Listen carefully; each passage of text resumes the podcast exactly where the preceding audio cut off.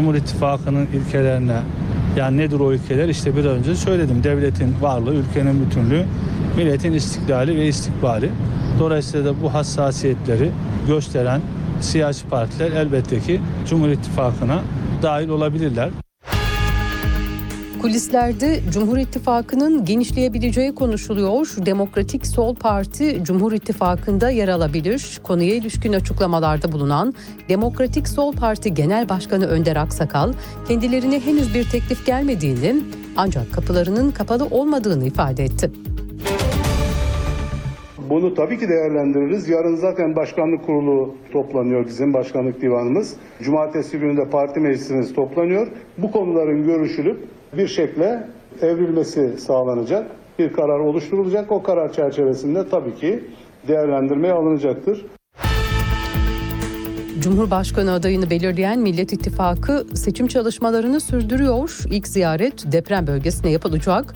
Millet İttifakı'nın Cumhurbaşkanı adayı ve CHP Genel Başkanı Kemal Kılıçdaroğlu, Ankara Büyükşehir Belediye Başkanı Mansur Yavaş'la birlikte bugün Malatya'ya gidecek.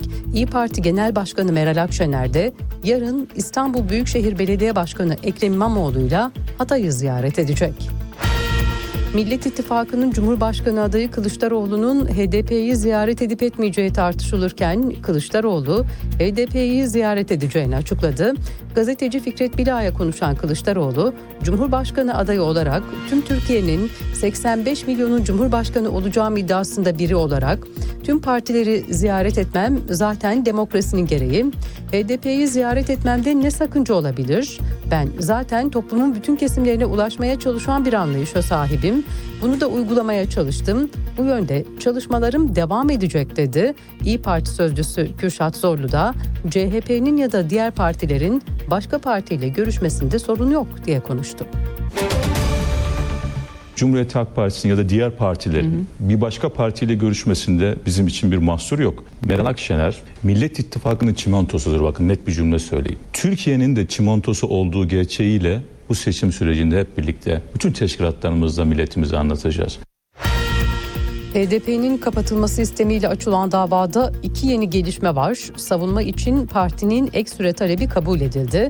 Anayasa Mahkemesi daha önce 14 Mart olarak duyurulan sözlü savunma tarihini 11 Nisan'a erteledi. Hazine yardımına konulan bloke de partinin itirazının ardından kaldırıldı.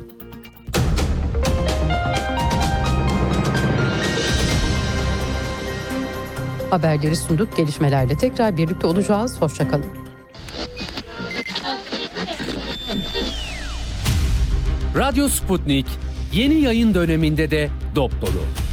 Ali Çağatay, Hayatın seyircisi değil, seyir halinin öznesi olabilmeniz için gün daha doğmadan haber için yola düşüyoruz. Atilla Güner, Bizim işimiz ayrıntılara erişmek. Hayatın her alanından, her konudan hakikate varmak istiyoruz. Her akşam bunun için mikrofon başındayız. Ceyda Karan, İçinde yaşadığımız çağı ve insanlığın büyük macerasını anlayabilmek için dünyanın her köşesine uzanıyoruz. Meliha Okur, sadece yüksek siyasetin koridorlarında gezinmiyor. İnsanlığın temel sorunlarına bakıyor. Gelecek nesiller için bugünün hatalarını sorguluyoruz. ve Enver Aysever. Çok seslilikten vazgeçmiyoruz. Görevimizin tarihe not düşmek olduğunu biliyoruz. Herkese ifade özgürlüğü tanıyor, söz hakkı veriyoruz. Türkiye'nin ödüllü haber radyosu Radyo Sputnik, özgün içeriği ve deneyimli haberci kadrosuyla yeni yayın döneminde de sizlerle. Radyo Sputnik, anlatılmayanları anlatıyoruz.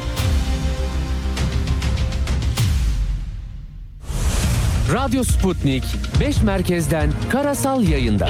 İstanbul 97.8, Ankara 96.2, İzmir 91, Bursa 101.4, Kocaeli 90.2. Karasal yayınlarımızın olmadığı yerlerde tr.sputniknews.com adresinden iOS ya da Android mobil cihazınızdan Sputnik News uygulamasını indirerek dinleyebilirsiniz. Radyo Sputnik. Anlatılmayanları anlatıyoruz. Yolunda gitmeyen şeyleri görenler, yolu hedeften daha fazla önemseyenler, kervan yolda dizilir anlayışına itiraz edenler. Yolda olmak değişmek ve değiştirmektir diyenler. Doğru frekanstasınız. Enver Aysever mikrofon başına geçiyor, sizinle birlikte yolcu yolunda gerek diyor. Enver Aysever'le Yolcu Yolunda Gerek hafta içi her akşam 18.30'da Radyo Sputnik'te. Sputnik Türkiye artık dünyanın en çok kullanılan sosyal ağlarından biri olan Telegram'da. Hala kullanmıyorsanız önce Telegram uygulamasını mobil cihazınıza yükleyin. Ardından Türkiye'nin Telegram kanalına katılın, güncel gelişmeleri ve objektif habere hızla ulaşın. Anlatılmayanları anlatıyoruz. Son dakika haberleri, canlı yayınlar, multimedya ve daha fazlası Sputnik Haber Ajansı'nın web sitesinde. Dünyanın küçük bir parçasını değil, tamamını anlamak istiyorsanız sputniknews.com.tr'yi tıklayın, habersiz kalmayın. Artık siz de haberin öznesisiniz. Tanık olduklarınızı, yaşadığınız sorunları bildirin, sesinizi kaydedin, gönderin. Telegram, Twitter, Facebook, Instagram ve şimdi de WhatsApp'tayız. Kaydettiğiniz sesi WhatsApp'tan 0505 171 6656'ya gönderin, yayınlansın. Radyo Sputnik, çok sesli haber radyosu. Ali Çağatay'la Seyir Hali başlıyor. Güne erken başlayanların, gündemi ıskalamayanların, siyasetin, ekonominin, sanatın, kısacası hayatın seyrini kaçırmayanların programı. Ali Çağatay'la Seyir Hali hafta içi her sabah 7'den 9'a Radyo Sputnik'te. Radyo Sputnik'te seyir halindesiniz. İstanbul 97.8, Ankara 96.2, İzmir 91.0, Bursa 101.4 ve Kocaeli 90.2 frekansından bizi dinleyebilirsiniz. My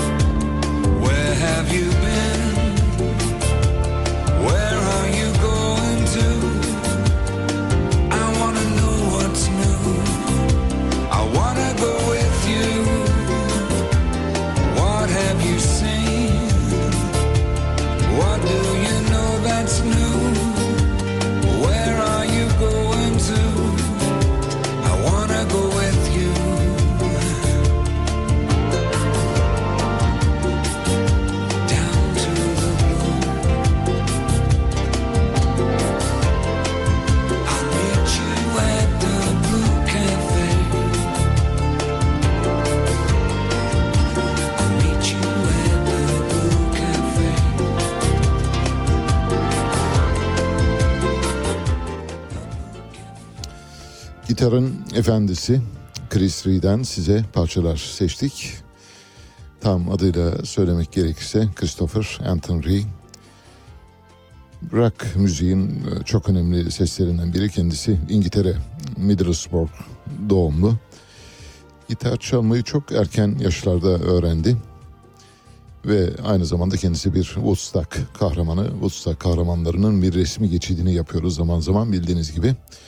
1951 doğumlu o kadar çok hastalık geçirdi ki Chris Lee. Hepsinden de sağ çıkmayı başardı. Bu yüzden ben öyle söylüyorum. Yani böyle bir tarif yok ama onun üzerine şöyle bir tarif yapabiliriz. Rock ölür ama Chris Lee yaşar. O kadar çok fazla hastalık geçirdi ve hayatta kalmayı başardı. 1978'de Billboard Hot listesinde ilk sıralara kadar yükseldi. İlk onun içindeydi. Adult Contemporary, listesinde de yine bir numarada kaldı uzunca bir süre aynı yıllarda. Grammy ödülü var. Ee, Çok sayıda single'ı var. Bugüne kadar 25 solo albüm yaptı. İtalyan, İrlandalı bir aileden geliyor. Karma bir aileden. Avrupalı kendisi esas itibariyle ama daha çok kendisini dünya vatandaşı addediyor. Bu arada belki önemli belki önemsiz bulursunuz ama benim için önemli. Bugüne kadar hiç Amerika'da turne yapmadı. Yani böyle bir hafif Amerika karşıtı. Amerika'ya karşı şaşı bakanlardan bir tanesi. Tabii bir Woodstock kahramanından da ancak bu beklenebilir. Bugünkü Amerika ile o günkü Amerika arasında bir fark var. Başlıyoruz haberlerimizle. Bugün itibariyle önümüzdeki günlerde yani bugün akşam başlayacak yarından itibaren soğuk hava dalgası geliyor. Bu soğuk hava dalgasının barajlar için bir yağış getirmesini de bekliyoruz. Umarız gelir gelmezse şu anda İstanbul'da hat safhada bir susuzluk sorunuyla karşı karşıyayız. Dün hatırlarsanız İstanbul'da su sorununun kalıcı olarak giderilebilmesi için, sürdürülebilir hale getirilebilmesi için deniz suyu arıtma tesisleri kurulması gerektiğini hem de bugünden tez yok bir an önce kurulması gerektiğini ifade etmiştik. Buna ilişkin bir bilimsel makaleyi de paylaşmıştık. Pazartesi günü deniz suyundan arıtma yapan ülkelerle ilgili ayrı bir küçük dosya daha paylaşacağız. Bu dosyayla birlikte göreceksiniz ki deniz suyuyla arıtma yeni bir şey değil üstelik ve bir de hiç ummadığınız ülkeler yıllardır deniz suyu arıtması yaparak içme ve kullanma suyunu temin edebiliyor. Türkiye'de bu kervana dahil olabilir ancak Türkiye'de yaprak kımıldamıyor maalesef. Şu anda bu kış gerçekleşen yağışla son 63 yılın en düşük yağış seviyesinde olduğumuzda belirtelim. Büyük bir krizin kapımızda olduğunu yani depremde ne kadar acı çektiysek susuzlukta en az onun kadar acı çekeceğimizi şimdiden garanti edebilirim size. Kötü bir haber ama bu elbette bizim değil onların sorunu. Onlar dediğimiz kim? Bizi yönetenler. Son 9 yılın en düşük seviyesinde İstanbul'daki barajlar %35.42.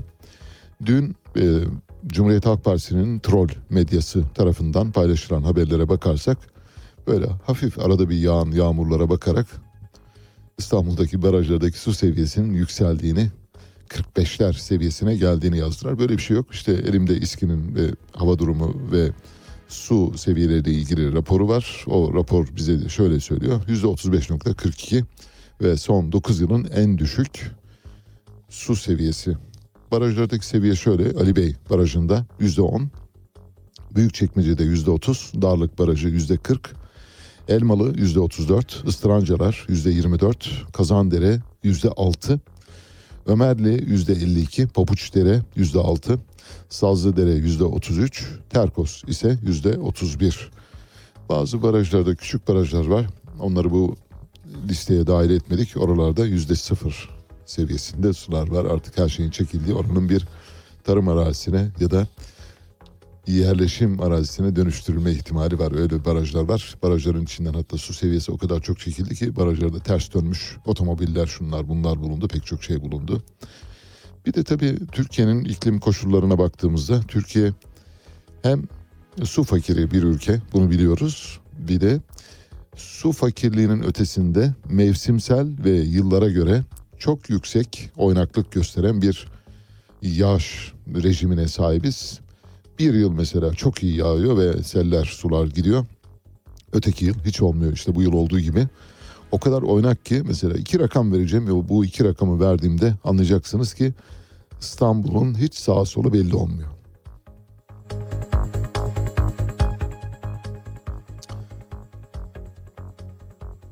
İstanbul'un hiç sağa solu belli olmuyor. Nereden biliyoruz? 2013'te mesela İstanbul'daki barajların doluluk oranı yüzde 85. Daha yüksek olduğu yıllar var. 2019'da yüzde 93. En yüksek seviye bu. Ama ve lakin 2014 yılında yüzde 28'e kadar düşmüş. Bu bildiğiniz gibi Nurettin Sözen'in Cumhuriyet Halk Partili Belediye Başkanı Nurettin Sözen'in döneminde dip yapmıştı ve o da Cumhuriyet Halk Partisi'nin sonu olmuştu. Tabii İSKİ krizi, İSKİ skandalı elbette bir etkendi ama asıl sorun susuzluktu. Susuzluğa karşı önlem alınamayınca böyle oldu. Bugün de aynı şeyi Ekrem İmamoğlu için tavsiye ediyoruz. Bir an önce İstanbul'da deniz suyundan ya da tuzlu sulardan arıtma yaparak içme ve kullanma suyu teminine gidilmeli. Pek çok ülke, körfez ülkeleri özellikle sularının çok önemli bir bölümünü bazı ülkelerde %90'a kadar ulaşıyor. Deniz suyundan arıtarak elde ediyorlar. Deniz suyundan arıtılmış suyun maliyeti biraz yüksek doğru. Ancak biz susuzluğa katlanamayız. Fakat o maliyete katlanabiliriz insanoğlunun bu konuda ödeyemeyeceği bedel yok. Dünya Kupası'nda kullanılan konteynerler depremzedelerin yeni evi olacak. Bildiğiniz gibi Katar'daki Dünya Kupası'nda kullanılan konteynerler Türkiye'ye getiriliyor, taşınıyor. Geçtiğimiz günlerde Türkiye'ye gelen Katar emiri e, Bin Temim e, bu konuda Cumhurbaşkanı'na e, bir destek vereceklerini söylemişti. O çerçevede geliyor. 10 bin konteyner geliyor. Bunların 5 bini Hatay'da kurulacak. İskenderun Karayolu üzerinde bir alanda. İçinde yatak, duş, tuvalet gibi pek çok donanım var. Sporcular için hazırlanmış. Yani lüks kameralar gibi düşünün ya da lüks otel odaları gibi düşünün. Şu anda 600 konteynerin kurulum aşamasının sonuna gelindiği bildiriliyor.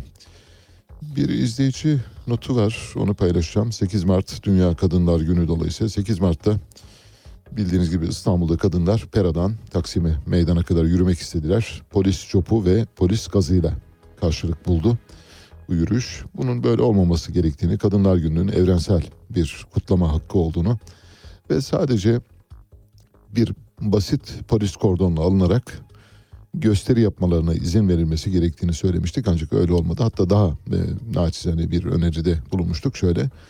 E, Kadınlar Günü'nde sadece kadın polislerin görev yapması gerektiğini, onların da kalkanlarla ve şeylerle değil böyle maskelerle, robokoplar gibi değil, normal kıyafetlerle bir e, kortejin etrafını çevirip onları sessiz sakin gidebilecekleri yere kadar e, yürümelerini sağlamak ve onlara nezaret etmek durumunda olsalardı kadınların kadınlarla diyaloğuna gelince tabii orada büyük bir yumuşama olacaktı ama öyle yapmadılar. Kadınlara job, gaz ve şiddeti reva gördüler. İzleyicimiz şöyle diyor.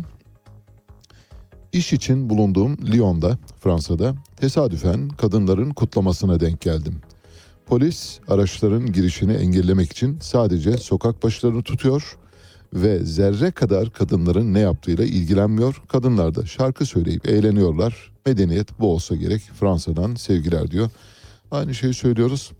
Kadınlar Günü bir karnaval havasında kutlanabilirdi. Ancak devlet maalesef bu gibi durumlarda fena halde kuşkucu, paranoyak davranıyor. O toplulukların bir süre sonra çok büyük kalabalıklara, o kalabalıkların bir süre sonra halk ayaklanmasına dönüşebileceğini herhalde düşünüyor olabilir ki kadınlara job ve gazı reva gördüler.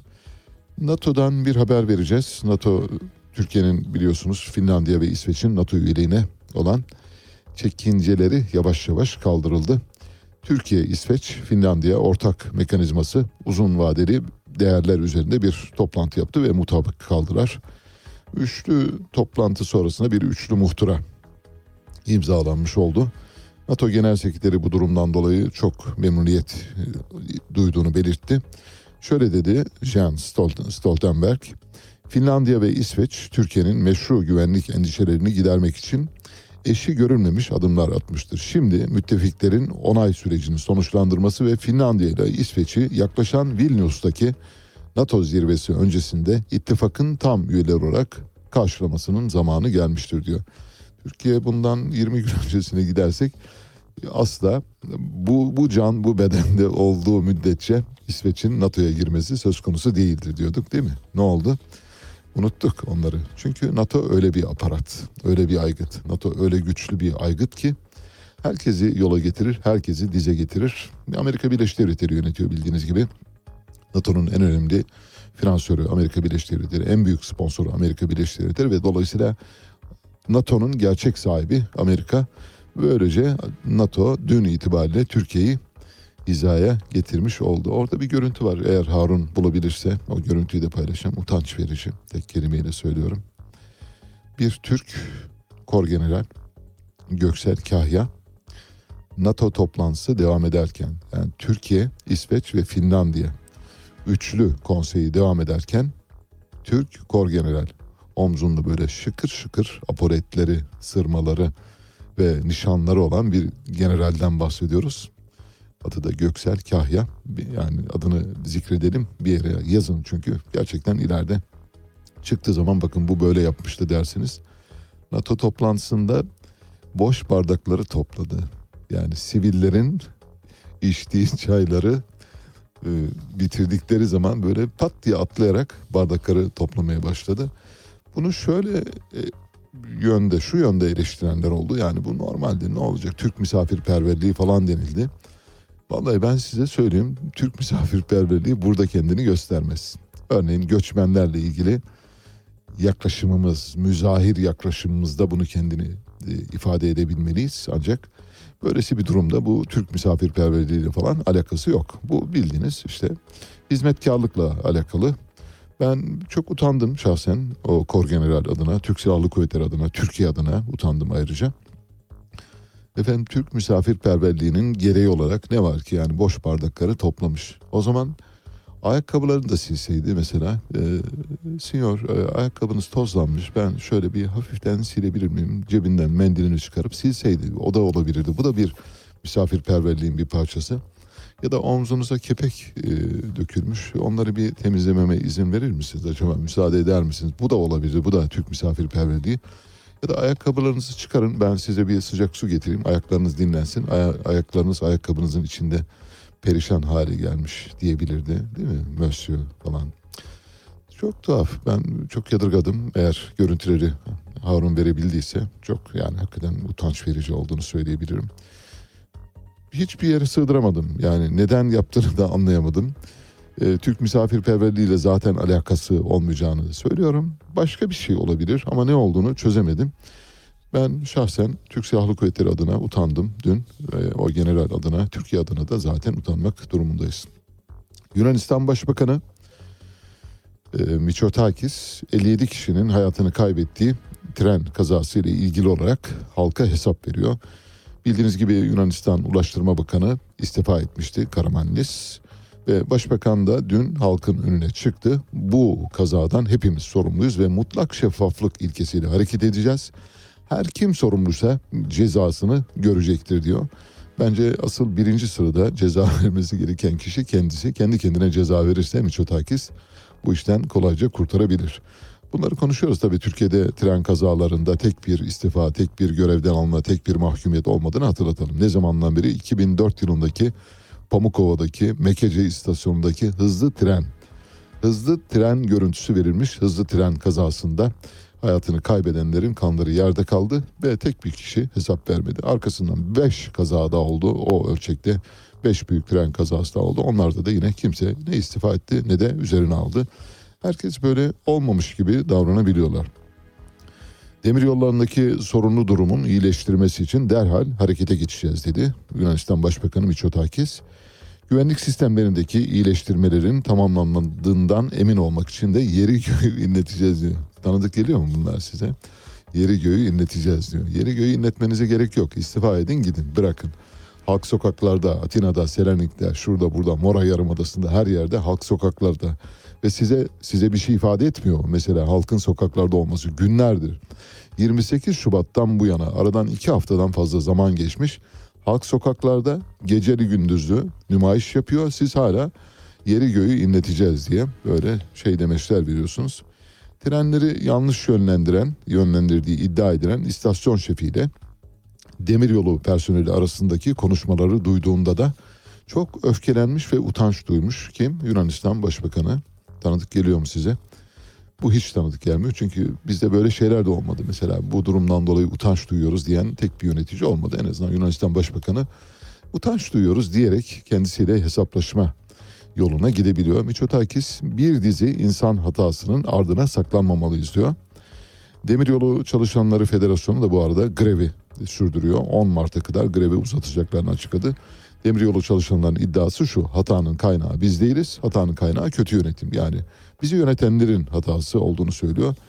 Yunanistan Demiryolu Çalışanları Federasyonu POS kısa adıyla POS sendikası şöyle bir açıklama yaptı.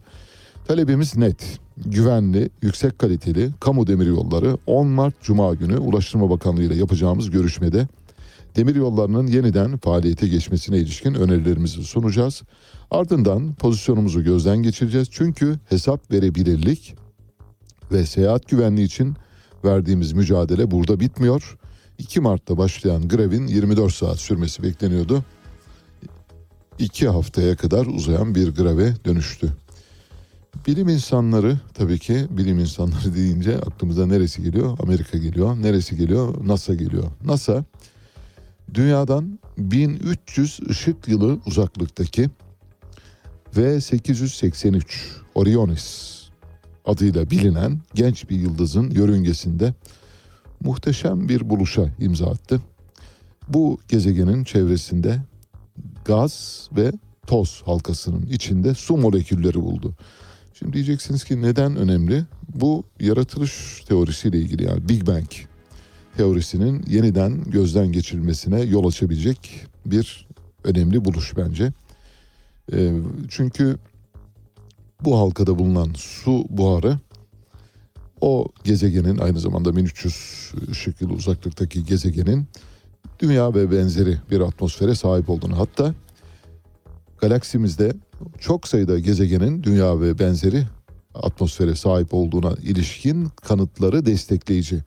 Biz bunu nereden biliyoruz? Şuradan biliyoruz. Mars'ın bundan milyonlarca yıl önce dünyadaki atmosfere benzeyen bir atmosferi olduğunu biliyoruz. Hangi çalışmalardan dolayı? Hem NASA'nın hem Elon Musk'ın yürüttüğü çalışmalardan dolayı. Elon Musk bildiğiniz gibi 2040 yılında Mars gezegeninde bir yaşam kolonisi kuracak. Kaç insanın yaşayacağını bilmiyoruz ama büyük bir koloni. Bu koloniyi şu anda şöyle inşa ediyor. Mars'ın yüzeyinde bir alan oluşturuyor. Bir fanus.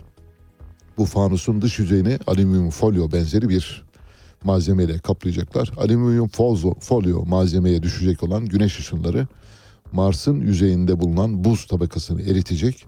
Buz suya dönüşecek. O suda bitkiler yetişecek. Bitkiler fotosentez yapmaya başlayacak. Fotosentez yapmaya başlayan bitkiler ortama oksijen yayacak. Ve bir süre sonra o kolonide yaşayanlara dünyadan oksijen götürme ihtiyacı olmayacak. Yani kendi oksijenini temin eden bir neşvinema kendini sürdürebilir bir ortama dönüşecek. Arkasından bu fanusu büyütecekler, büyütecekler, büyütecekler. Çok kocaman bir kente dönüşecek. Umuyoruz, temenni ediyoruz ve bekliyoruz ki örneğin birkaç milyon yıl sonra Mars kendi atmosferini yeniden onarıp normal atmosfere dönüşebilecek. Yani suyun, havanın olduğu bir atmosfere dönüşebilir. Umut bu. Elbette biz göremeyiz, kimse göremez. Görenler olursa bize öteki dünyadan haber versinler lütfen. Öteki dünyada bize haber versinler. Mars'ta hayat başladı desinler. Biz onu duyarız merak etmeyin.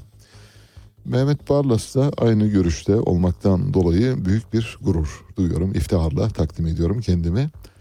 Mehmet Barlas şöyle diyor bir köşe yazısında dün yazdığı yazıda. Hepimiz o anketlerin masa başında yapıldığını biliyoruz diyor. Şöyle diyor Mehmet Barlas. Kemal Kılıçdaroğlu'nun Cumhurbaşkanlığı adaylığının açıklanmasının üzerinden 24 saat geçmeden anketlerin yayınlandığını görüyoruz. Kimin önde çıktığını söylemeyeceğim. Çünkü bu anketlerin hiçbir ciddiyeti yok. Bir gecede anket mi yapılır? Hepimiz o anketlerin masa başında yapıldığını biliyoruz. Yalan olduğunu bile bile herkes işine gelen anketi sosyal medyadan paylaşıyor diyor. Mehmet Barlas aramıza hoş geldiniz sizi. Kutluyoruz ve kutsuyoruz, öpüyoruz, başımıza koyuyoruz. Evet, anketlerin tamamen fiktif olduğunu, anketlerin tamamen yönlendirilmiş olduğuna dair bizim daha önceki programlarda anlattığımız fikirlerle çok uyuşuyor. Bir de dosya paylaşmıştık. Bir akademik çalışma Sabancı Üniversitesi'nden ve Pamukkale Üniversitesi'nden öğretim üyelerinin bir doktora çalışması, post doktora çalışmasıydı. Oradan görüyoruz ki bütün anketler hatta bir küçük özet yapmam gerekirse radyoda o gün dinlemeyenler açısından 2011'de 2019 yılları arasında Türkiye'deki 47 anket şirketinin ya da kamuoyu araştırma şirketinin yaptığı 247 araştırmanın sonuçları tek tek ince bir işleyişle, ince bir e, dokunuşla ve hassasiyetle tartılmış, ölçülmüş ve ortaya çıkan analiz şu. Deniliyor ki anket şirketlerinin istatistik yöntemleri yanlış. Anket şirketlerinin örneklem çekmi, çekim yöntemleri yanlış. Anket şirketlerinin soru referansları yanlış. Daha doğrusu soru e, cetvelleri yanlış. Anket firmalarının bu soru cetvellerini çaprazlarken yaptıkları değerlendirmeler yanlış. Dolayısıyla hasılı baştan sona yanlışlardan oluşan bir şeyden doğru beklemek mümkün değil. 247 araştırmadan bahsediyoruz. 247 araştırmayı söz konusu bilimsel e, akademik çalışma çöpe attı. Biz de kendilerini buradan e, kutladık. Mehmet Barlas'ı da kutluyoruz. Mehmet Barlas da aynı şekilde düşünüyor olmaktan dolayı mutluyum, gururluyum kendisi. Şimdi bir başka haber var. Onu da paylaşalım. Ondan sonra Türkiye'de şap hastalığı baş gösterdi maalesef. Şap bildiğiniz gibi çift toynaklı hayvanlarda görülen bir hastalık. Bir virütük hastalık. Çok hızlı bulaşıyor. Çok fazla öldürücü değil. Hayvanlarda mortalitesi çok yüksek değil. Ancak morbiditesi çok yüksek. O kadar hızlı yayılıyor ki bir süre sonra bütün bir sürüyü yani bir hasta bir hayvan e, bütün bir sürüyü o bir sürü bütün bir köyü o köy bütün bir kenti o kent bütün bir ülkeyi kapsayabilir. Şu anda Tarım Bakanlığı büyük bir aşılama faaliyeti başlatacak ama önünü alabilirler mi alamazlar mı bilemiyoruz. Hayvanlarda kalıcı hasarlar bırakıyor. Mesela mastoid e, dedikleri bir e, enflamasyon ortaya çıkarıyor bir iltihap. Mastoid işte meme e, süt bezlerinin iltihaplanması anlamına geliyor. Hayvan süt bezleri iltihaplandıktan sonra bir daha kendine gelemiyor. Yani ondan sonra o hayvanı kesmeniz lazım. Elbette iyileştikten sonra. Et ve süte geçiyor bu arada. Çok iyi kaynatılırsa onlarla ilgili de bilgiler vereceğim. Yani nasıl korunmanız gerektiğine dair bazı küçük bilgileri aktaracağım. Ondan önce çok daha farklı bir haber var. Paylaşalım sonra döneceğiz. Şimdi deprem korkusuyla insanlar yastık altındaki altınlarını çıkardılar. Bu yastık altındaki altınların çıkması havuz medyasında alkışlarla karşılandı. Şöyle denildi. Ah gördünüz mü bakın hani bir musibet bin nasihatten iyidir. Ya da her şey her şerde bir hayır vardır gibi böyle genel yaklaşımlar var ya klişeler. Biz bu klişeleri çok beğenmiyoruz, sevmiyoruz. Böyle klişeler kullanmıyoruz mümkün olduğu kadar. Ama işte yeri gelmişken söyleyelim. Her şerde bir hayır vardır sözü tamamen bir uydurmadır. Öyle bir şey yok. Yani siz ona öyle inanmak istiyorsunuz, öyle söylüyorsunuz. Deprem nedeniyle insanlar artık evlerinde altın saklamamaya karar verdiler. Yastık altı altın piyasaya çıktı diye haberler yapıldı.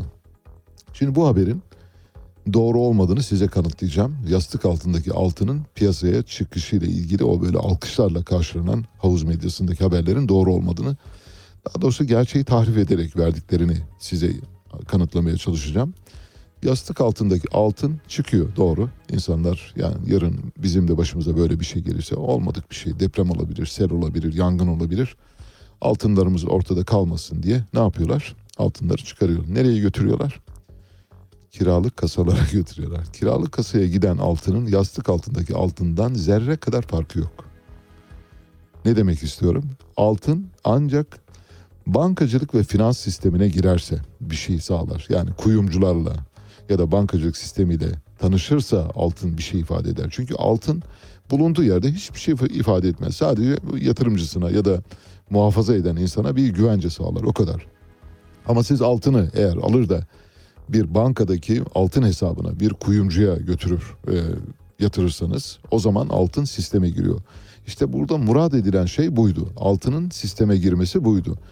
Yastık altından çıkıp dolaşıma, pazara, piyasaya girmesi isteniyordu. Bu olmadı. Altın yastık altından çıkıp başka bir yastık altına girdi. O yastık altı kiralık kasa. Şu anda bankalarda kiralık kasa bulunamıyor. O kadar söyleyeyim.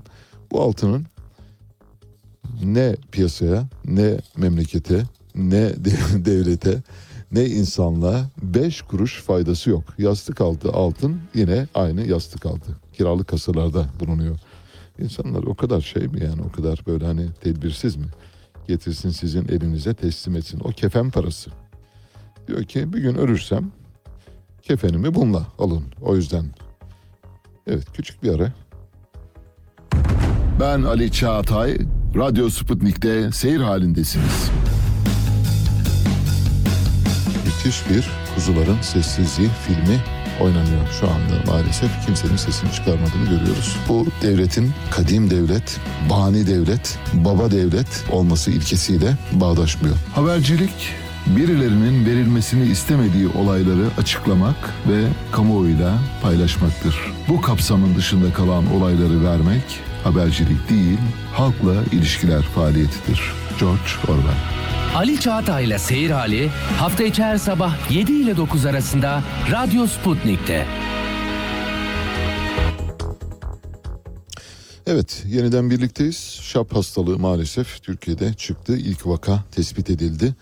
Tarım Bakanlığı ilk vaka olduğunu iddia ediyor ama ben çok sayıda vakanın olduğunu tahmin ediyorum. Bu şöyle elbette mızrak çuvala sığmayınca ya da gerçekler çok aşikar hale gelince mecburen ilk vaka diye geçiyorsunuz.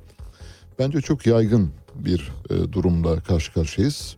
Çünkü Tarım ve Orman Bakanlığı Denizli, Elazığ ve Kars'ta hayvan pazarlarını kapattı. Alınan tedbirler kapsamında ithalat, ihracat ve kesim maksatlı sevkler dışında hayvan sevkiyatı yapılmayacak. Bundan böyle trafik polislerinin yollardaki tek işi bu olacak. Kamyon kasalarını kontrol edip hayvan var mı yok mu diye bakacaklar. Şap hastalığı tabii veteriner hekimler odasıyla da konuşacağız. Pazartesi günü konuşuruz. Bugün olmadı. Bugün size başka bir telefon bağlantısı hazırladık. Bu telefon bağlantısını eğer vaktiniz varsa, eğer hakikaten dinlemek istiyorsanız ve dinledikten sonra evet demek ki gerçekler çok farklıymış diye düşüneceğiniz bir telefon bağlantısı olacak. Hatay'dan bir depremzedeyle konuşacağız. Edvar Aksakal. Edvar Aksakal depremde o kadar çok yakınını kaybetti ki depremin olduğu gün sabah saatlerinde başlayıp haftalar boyunca devam eden bir uğraşı var ve bunu bize yarım saat boyunca anlatacak. Edvar Aksakal'ın hikayesini dinlediğiniz zaman depremin gerçek anlamda tekil olarak herhangi bir insanın gözünden yansıyan depremin çoğul ve toplumsal olarak ne anlama geldiğini çok daha iyi anlayacaksınız. Yani Edvar Aksakal'ın yaşadığı dram ve trajedinin depremle ilgili bilmediğiniz pek çok şeyi aydınlığa kavuşturacağını düşünüyorum. Saat 8.30 gibi kendisiyle konuşacağız. Şimdi şap hastalığı Denizli, Elazığ ve Kars'ta hayvan pazarlarının kapatılmasıyla sonuçlandı. Çift tırnaklı hayvanlarda görülüyor. Yüksek bulaşıcılık oranına sahip bir viral hastalık, bir virüsten kaynaklanıyor. Daha çok sığırlarda, büyük başlarda görülüyor, küçük başlarda da görülebiliyor. Sığırlarda ateş, iştahsızlık, depresyon, süt veriminde azalma gibi semptomlarla kendini gösteriyor. Ölüm oranı düşük ancak genç hayvanlarda virüsün kalbe yerleşmesi sonucu ölümle sonuçlanabiliyor. Genç hayvanlarda virüsün kalbe yerleşmesinin e, sebebi de hayvanlarda yani genç hayvanlarda kan dolaşımı daha hızlı. Dolayısıyla ne kadar hızlı dolaşırsa o kadar çok kalbe yerleşmesi söz konusu olabiliyor.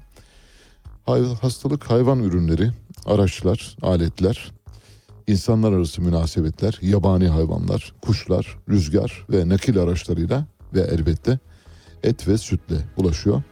İnsanlarda insanların enfekte hayvanlarla temas etmeleri halinde enfekte olmuş et ve süt ürünleri kullanmaları halinde enfeksiyonu kaptıklarını biliyoruz. Bu konuda çok dikkatli olunması gerektiğini ifade ediyoruz. Bir süre mesela et yememenizi tavsiye ederiz ama ne kadar dayanırsınız bilemeyiz. Süt de içmeyin.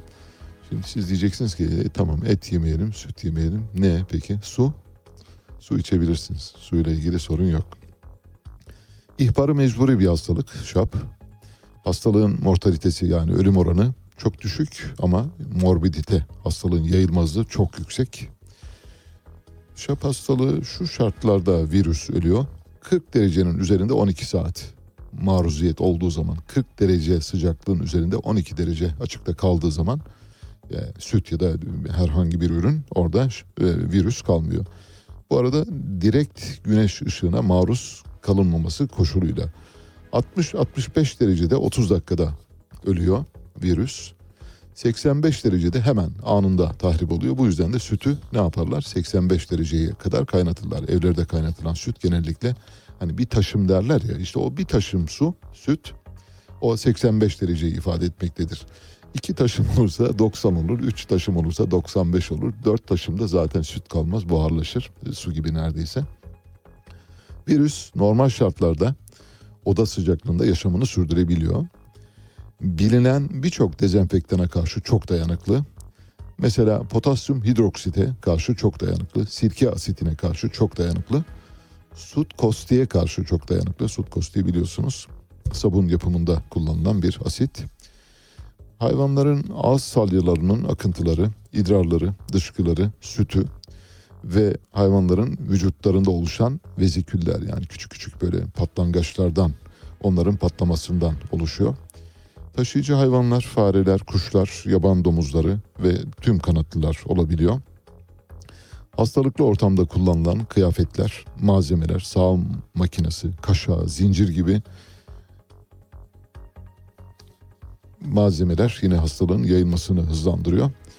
İlerleyen dönemlerde hayvanlarda mastitis görülüyor.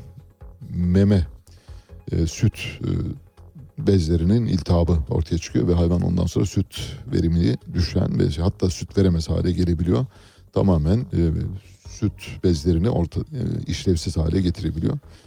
Şap hastalığı dediğimiz gibi salgın hastalıklarla mücadele kapsamında ve bildirimi zorunlu, ihbarı zorunlu bir hastalık. 6 ayda bir e, Tarım Bakanlığı hayvanları aşılıyor ve bu aşılamanın etkili olduğunu biliyoruz.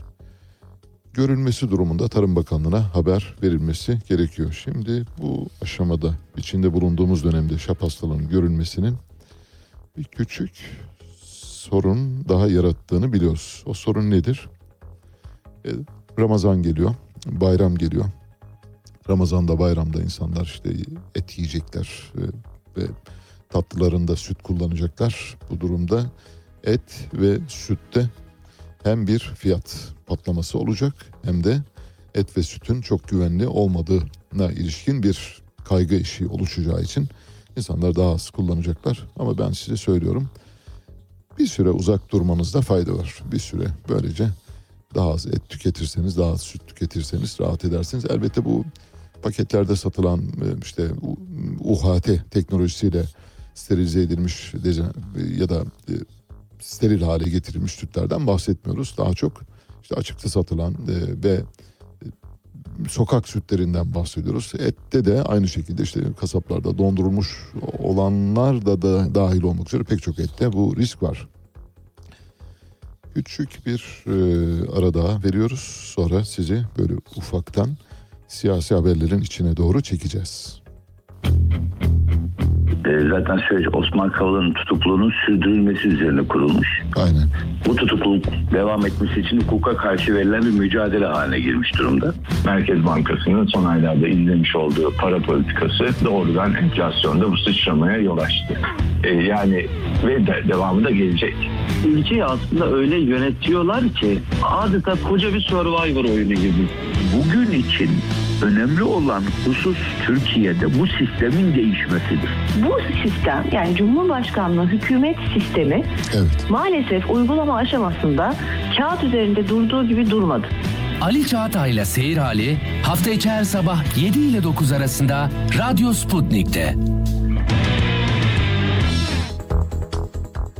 Evet şimdi siyasetin ortasına böyle balıklama dalıyoruz, bodoslama dalıyoruz, tornistan ediyoruz.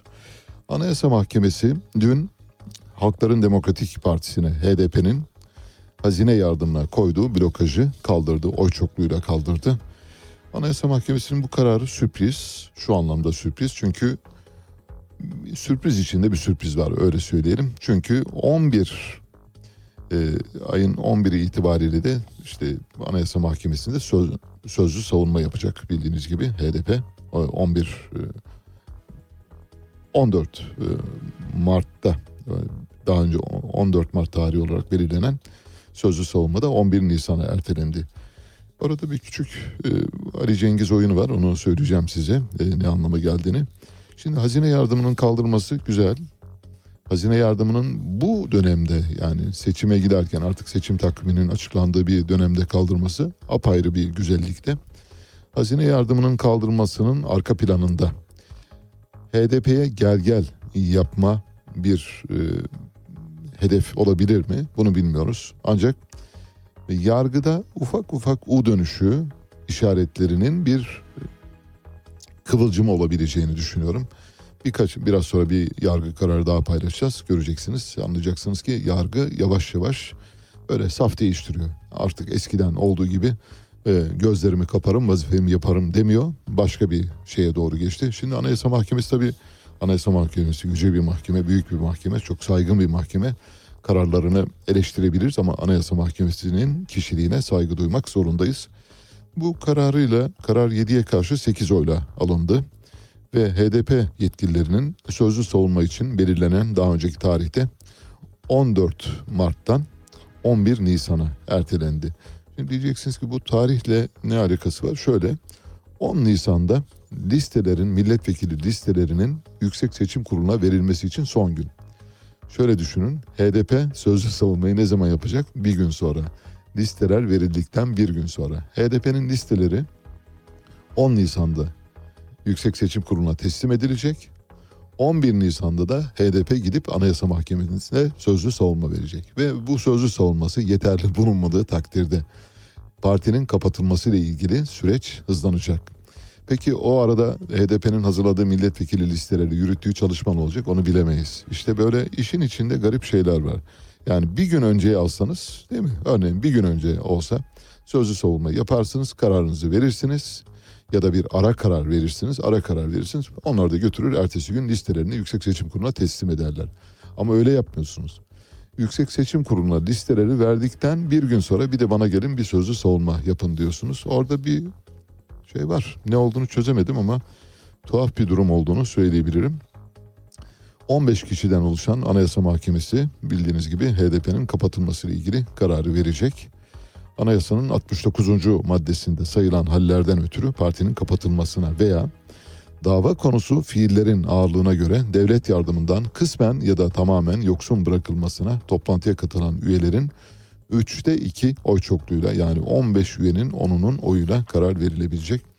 Kapatılabilir mi? Olabilir. Kapatılamaz mı? O da olabilir bilemiyoruz. Fakat hani 10 Nisan'da listeleri getirin 11 Nisan'da da gelin bir savunma verin diyorsa bunun içinde bir iş var diye düşünüyorum. Yani şüpheci davranmak zorundayız çünkü başka türlü olamaz. Yüksek Seçim Kurulu bu seçimlerde 14 Mayıs'ta yapılacak olan seçimlerde parmak boyası kullanılmasıyla ilgili taleplere hayır dedi. İyi Parti'nin seçimlerde parmak boyası kullanılması talebini reddetti dün Yüksek Seçim Kurulu. İyi Parti Yüksek Seçim Kurulu temsilcisi Mustafa Tolga Öztürk, Yüksek Seçim Kurulu yasal düzenleme gerektiğinden işlem yapılmasına yer olmadığına biçiminde bir karar verdi diyor. Başvurduk. Parmak boyası olabilir mi diye Anayasa Mahkemesi de e, Yüksek Seçim Kurulu'da olmaz. Çünkü bunun için yasal düzenleme. Yasal düzenlemeyi yaptırın. Bir şey eliniz e, yani boştaysa eğer yaptırabilirseniz yaptırın. Çünkü önemli. Gerçi seçimlerle ilgili parmak boyasının da bir çözüm olmadığını söyleyebilirim. Hani bu parmak boyası ve kendi kendimizi aldatıyoruz. Yani onun binlerce yolu var. Boş verin geçin onları. Ulaştırma ve Altyapı Bakanı Adil Kara İsmailoğlu deprem bölgesinde mobil baz istasyonu problemini çözdük dedi. Ne zaman dedi? Dün 9 Mart'ta söyledi. Nasıl? Şimdi iki tane büyük deprem yaşamışsınız. 1999 depremi 17 bin kişi ölmüş resmi kayıtlara göre. Sonra 23 yıl sonra Marmara, e, Kahramanmaraş depremini yaşamışsınız. Şu ana kadar 45 bin kişi ölmüş. Ve Ulaştırma Altyapı Bakanı diyor ki şu anda deprem bölgesindeki mobil baz istasyonu sorununu çözdük. Vallahi teşekkür ederiz. Gerçekten çok zahmet oldu size. Hakikaten yani size rahatsızlık verdiğimiz için özür diliyoruz İsmail Bey, Adil Bey. Ya hakikaten ama çok e, gerçekten görevinize çok bağlısınız. Ne kadar teşekkür etsek azdır. Ha, o şey mi? Ha o önemli değil. Yok. Hani 17 bin kişi öldü. Bir de 45 bin kişi öldü. O önemli değil. Yok yok. Şimdi sağlam mıyız? Yani şu anda mesela bir üçüncü depremde mobil baz istasyonları ile ilgili sorun var mı yok mu? Yok. E, tamam işte teşekkür ederim. Yani siz de hiçbir, şey, hiçbir şeyden memnun olmuyorsunuz birader yani. Yaptık oldu evet tamam bundan sonra. Peki bir başka soru soracağım şimdi.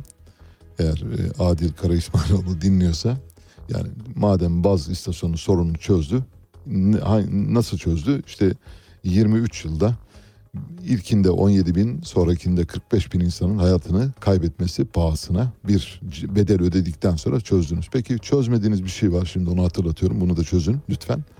O zaman size bağlılığımızı ilan edebiliriz hatta biat edebiliriz. Mesela 1999 yılından beri vatandaşlardan özel iletişim vergisi adı altında. Hani cep telefonu kullanırken ödediğimiz vergi var ya ona özel iletişim vergisi diyorlar deprem vergisi diye geldi. Bu vergiyi topladınız. 1999'daki hükümet topladı. 2002'ye kadar onların uhdesindeydi. Sonra da siz toplamaya devam ettiniz. Şimdi bu para ne oldu mesela ben bunu soruyorum. Hani baz istasyonları sorununu çözdünüz. İki deprem büyük can kayıpları pahasına ödedik o bedeli. Bu paranın nerede olduğu konusunda bize bilgi verirseniz çok mutlu oluruz. Paranın ne kadar olduğunu da hesapladım bu arada dün. Yani üşenmedim. 32 milyar dolar. 32 milyar dolar nerede? Deprem için harcanması gereken AFAD'ın Kızılay'ın çadır bulamadığı ve çadırları haraç mezat sattığı bir ortamda. Yardım malzemelerinin zamanında ulaşmadığı bir ortamda. Tuvaletlerin kurulmadığı, insanların ortalık yerde ihtiyaçlarını giderdiği bir ortamda siz 32 milyar doları ne yaptınız? Buna da yanıt verirseniz sevinirim. Peki 32 milyar dolar acaba nereye gitti? Bunu biliyoruz, biz biliyoruz da biz so- soruyoruz acaba ilave bir şeyiniz varsa, maruzatınız varsa bizimle paylaşın. Bunu biliyoruz. Nereden biliyoruz? Ege nereden biliyorsun? Tamam müzeye gideceğiz. Biliyor muyuz? 32 milyar dolar nereye gitti? Ben biliyorum. Herkes biliyor da Mehmet Şimşek eski Maliye Bakanı sordular bir gün dediler ki bu özel iletişim vergisi 32 milyar dolar o zaman daha azdı. Nereye gitti? Dedi ki onu duble yollara kullandık. Nasıl? Hadi bakalım. Evet araya gidiyoruz saat başına. Size bugün gitarın efendisi Chris Reed'den parçalar seçtik. İlk dinlediğiniz parça Blue Cafe idi. Onu neredeyse Chris Reed yapan parça oydu. Asıl belki de çıkışını ya- yakaladığı parça bu. The Road to Hell ile birlikte sizi baş başa bırakıyoruz. Gitarın efendisi Chris Reed.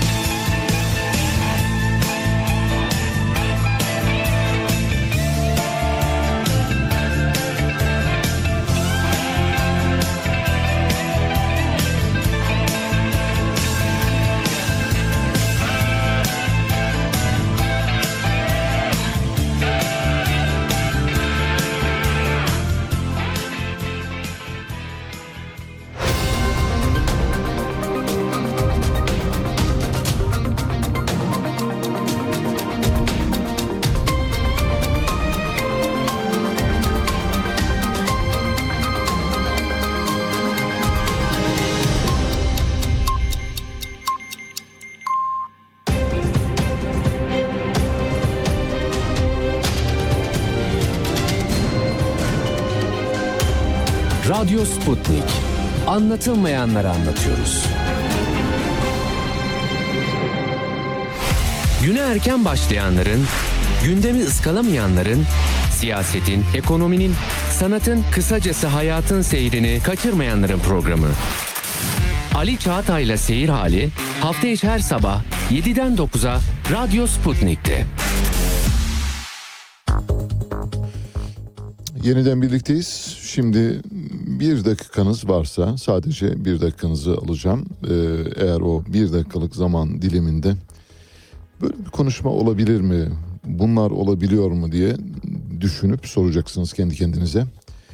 Deprem bölgesinde bulunan bir öğrenci, Düzce Üniversitesi'nde okuyan bir öğrenci, Malatya'da kendisi. Hocası da Düzce Üniversitesi'nde öğretim üyesi. Öğrenci ile öğretim üyesi arasında şöyle bir diyalog geçiyor. Öğretim üyesi öğrenciye bir ödev vermiş, mülakatlar yapmasını istiyor.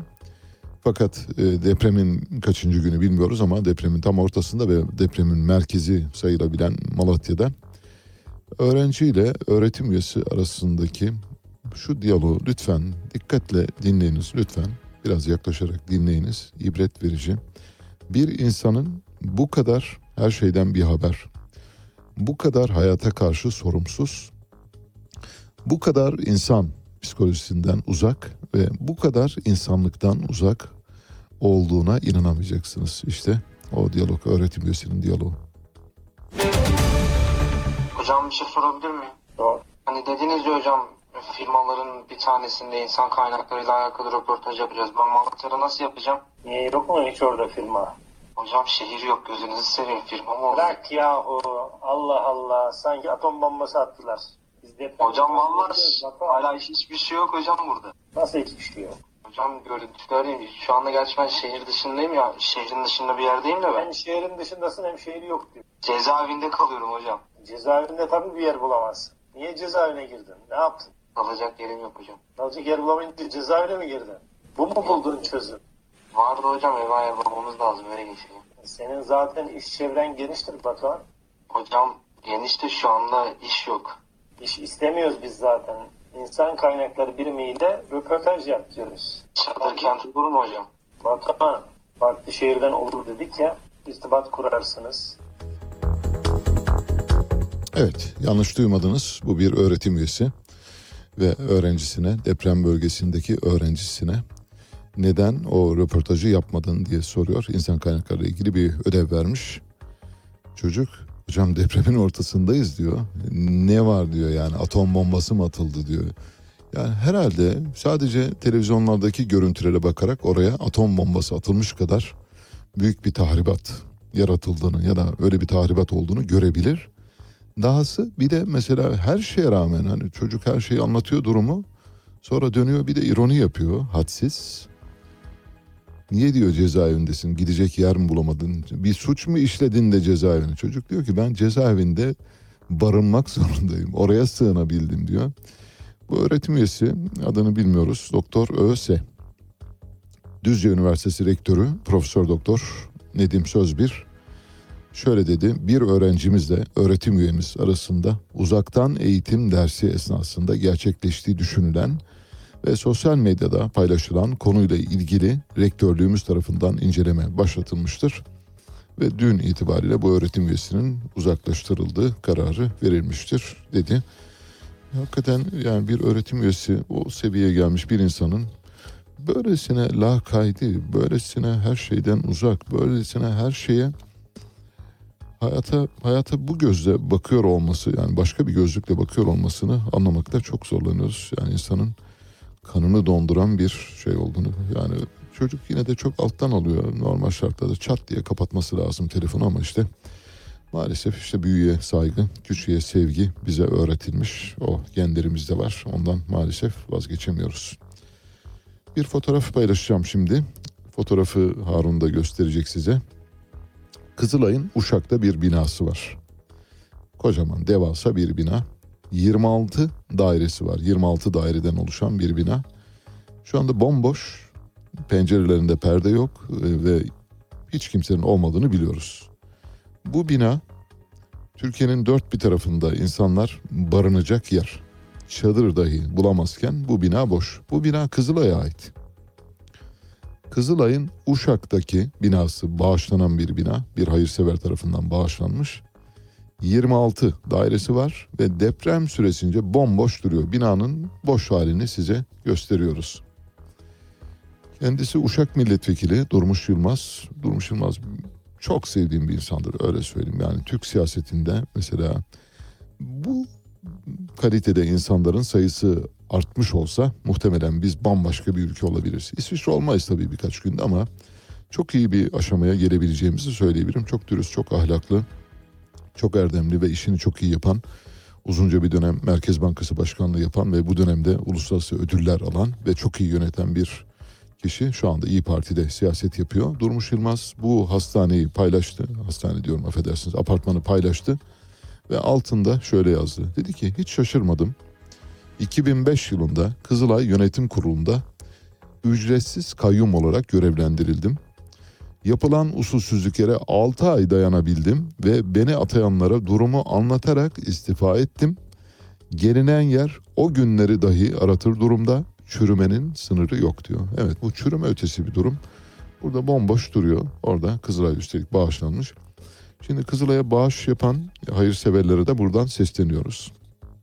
Vallahi hayır yapacaksanız bildiğiniz insanlara, fakirlere, yoksullara bildik. Yani ben biliyorum evet filanca yoksul. İşte apartmanın kapıcısı, güvenlik görevlisi, şoför, çiftçi, bahçıvan, kahya, bakkal çırağı neyse bunlara yapın yardımı yani. Kızılay'a yapmışsınız orada duruyor bina. Depremzedelerden bir tanesine kapılarını açıp ya buraya da birkaç depremzede gönderelim. 26 daireden oluşuyor. Oraya 200 kişi sığar, 300 kişi sığar, 500 kişi sığar. Ama öyle değil. Şu anda bir çadırda 8 aile kalıyor Hatay'da. 8 aile. Tabii büyük çadırlar ama 8 ailenin bir arada kaldığını düşünün. Öyle bir dönemde böylesi şeyler var. Durmuş Yılmaz'ı bu paylaşımından dolayı kutluyoruz. Kendisine buradan sevgilerimizi gönderiyoruz. Bir fotoğraf daha var. Eyüp'ten çekilmiş İstanbul Eyüp'te. Eyüp Barajı'nın tam setinin önüne böyle devasa sırt sırta hafif gökdelenvari, gökdelen sayılmaz ama çok katlı binalar yapılmış.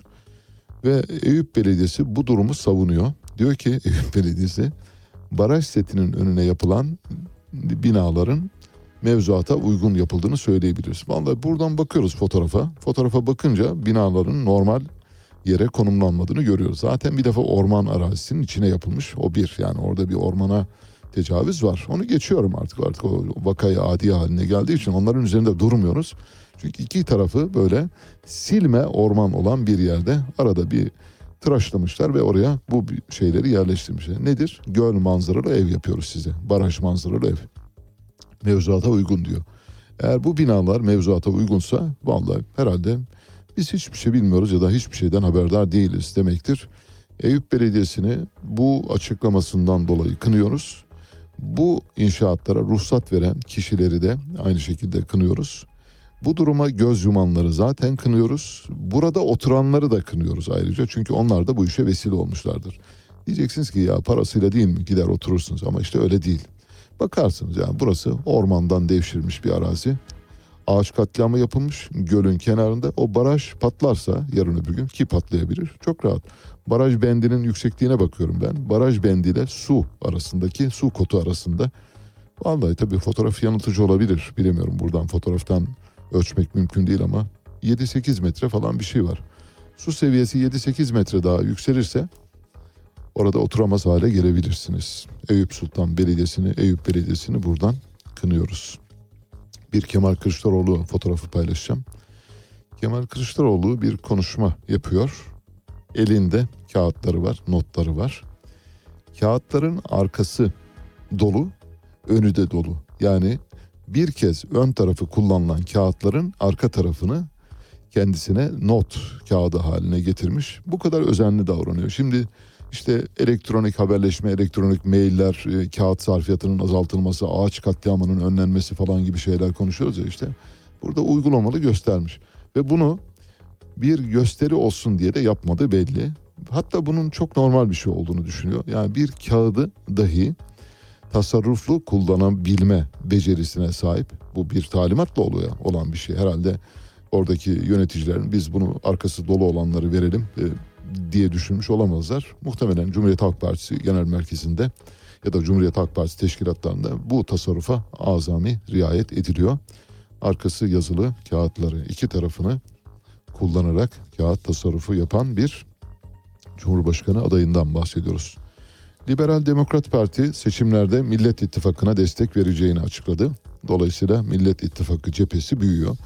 Öbür tarafta da bir büyüme var. Bildiğiniz gibi orada da Demokratik Sol Parti ile Anavatan Partisi Cumhur İttifakı'nı destekleme kararı aldı. Böylece Cumhur İttifakı, Adalet ve Kalkınma Partisi, Milliyetçi Hareket Partisi, Vatan Partisi, Vatan Partisi resmi organik bağ olmamakla birlikte onları destekliyor biliyoruz.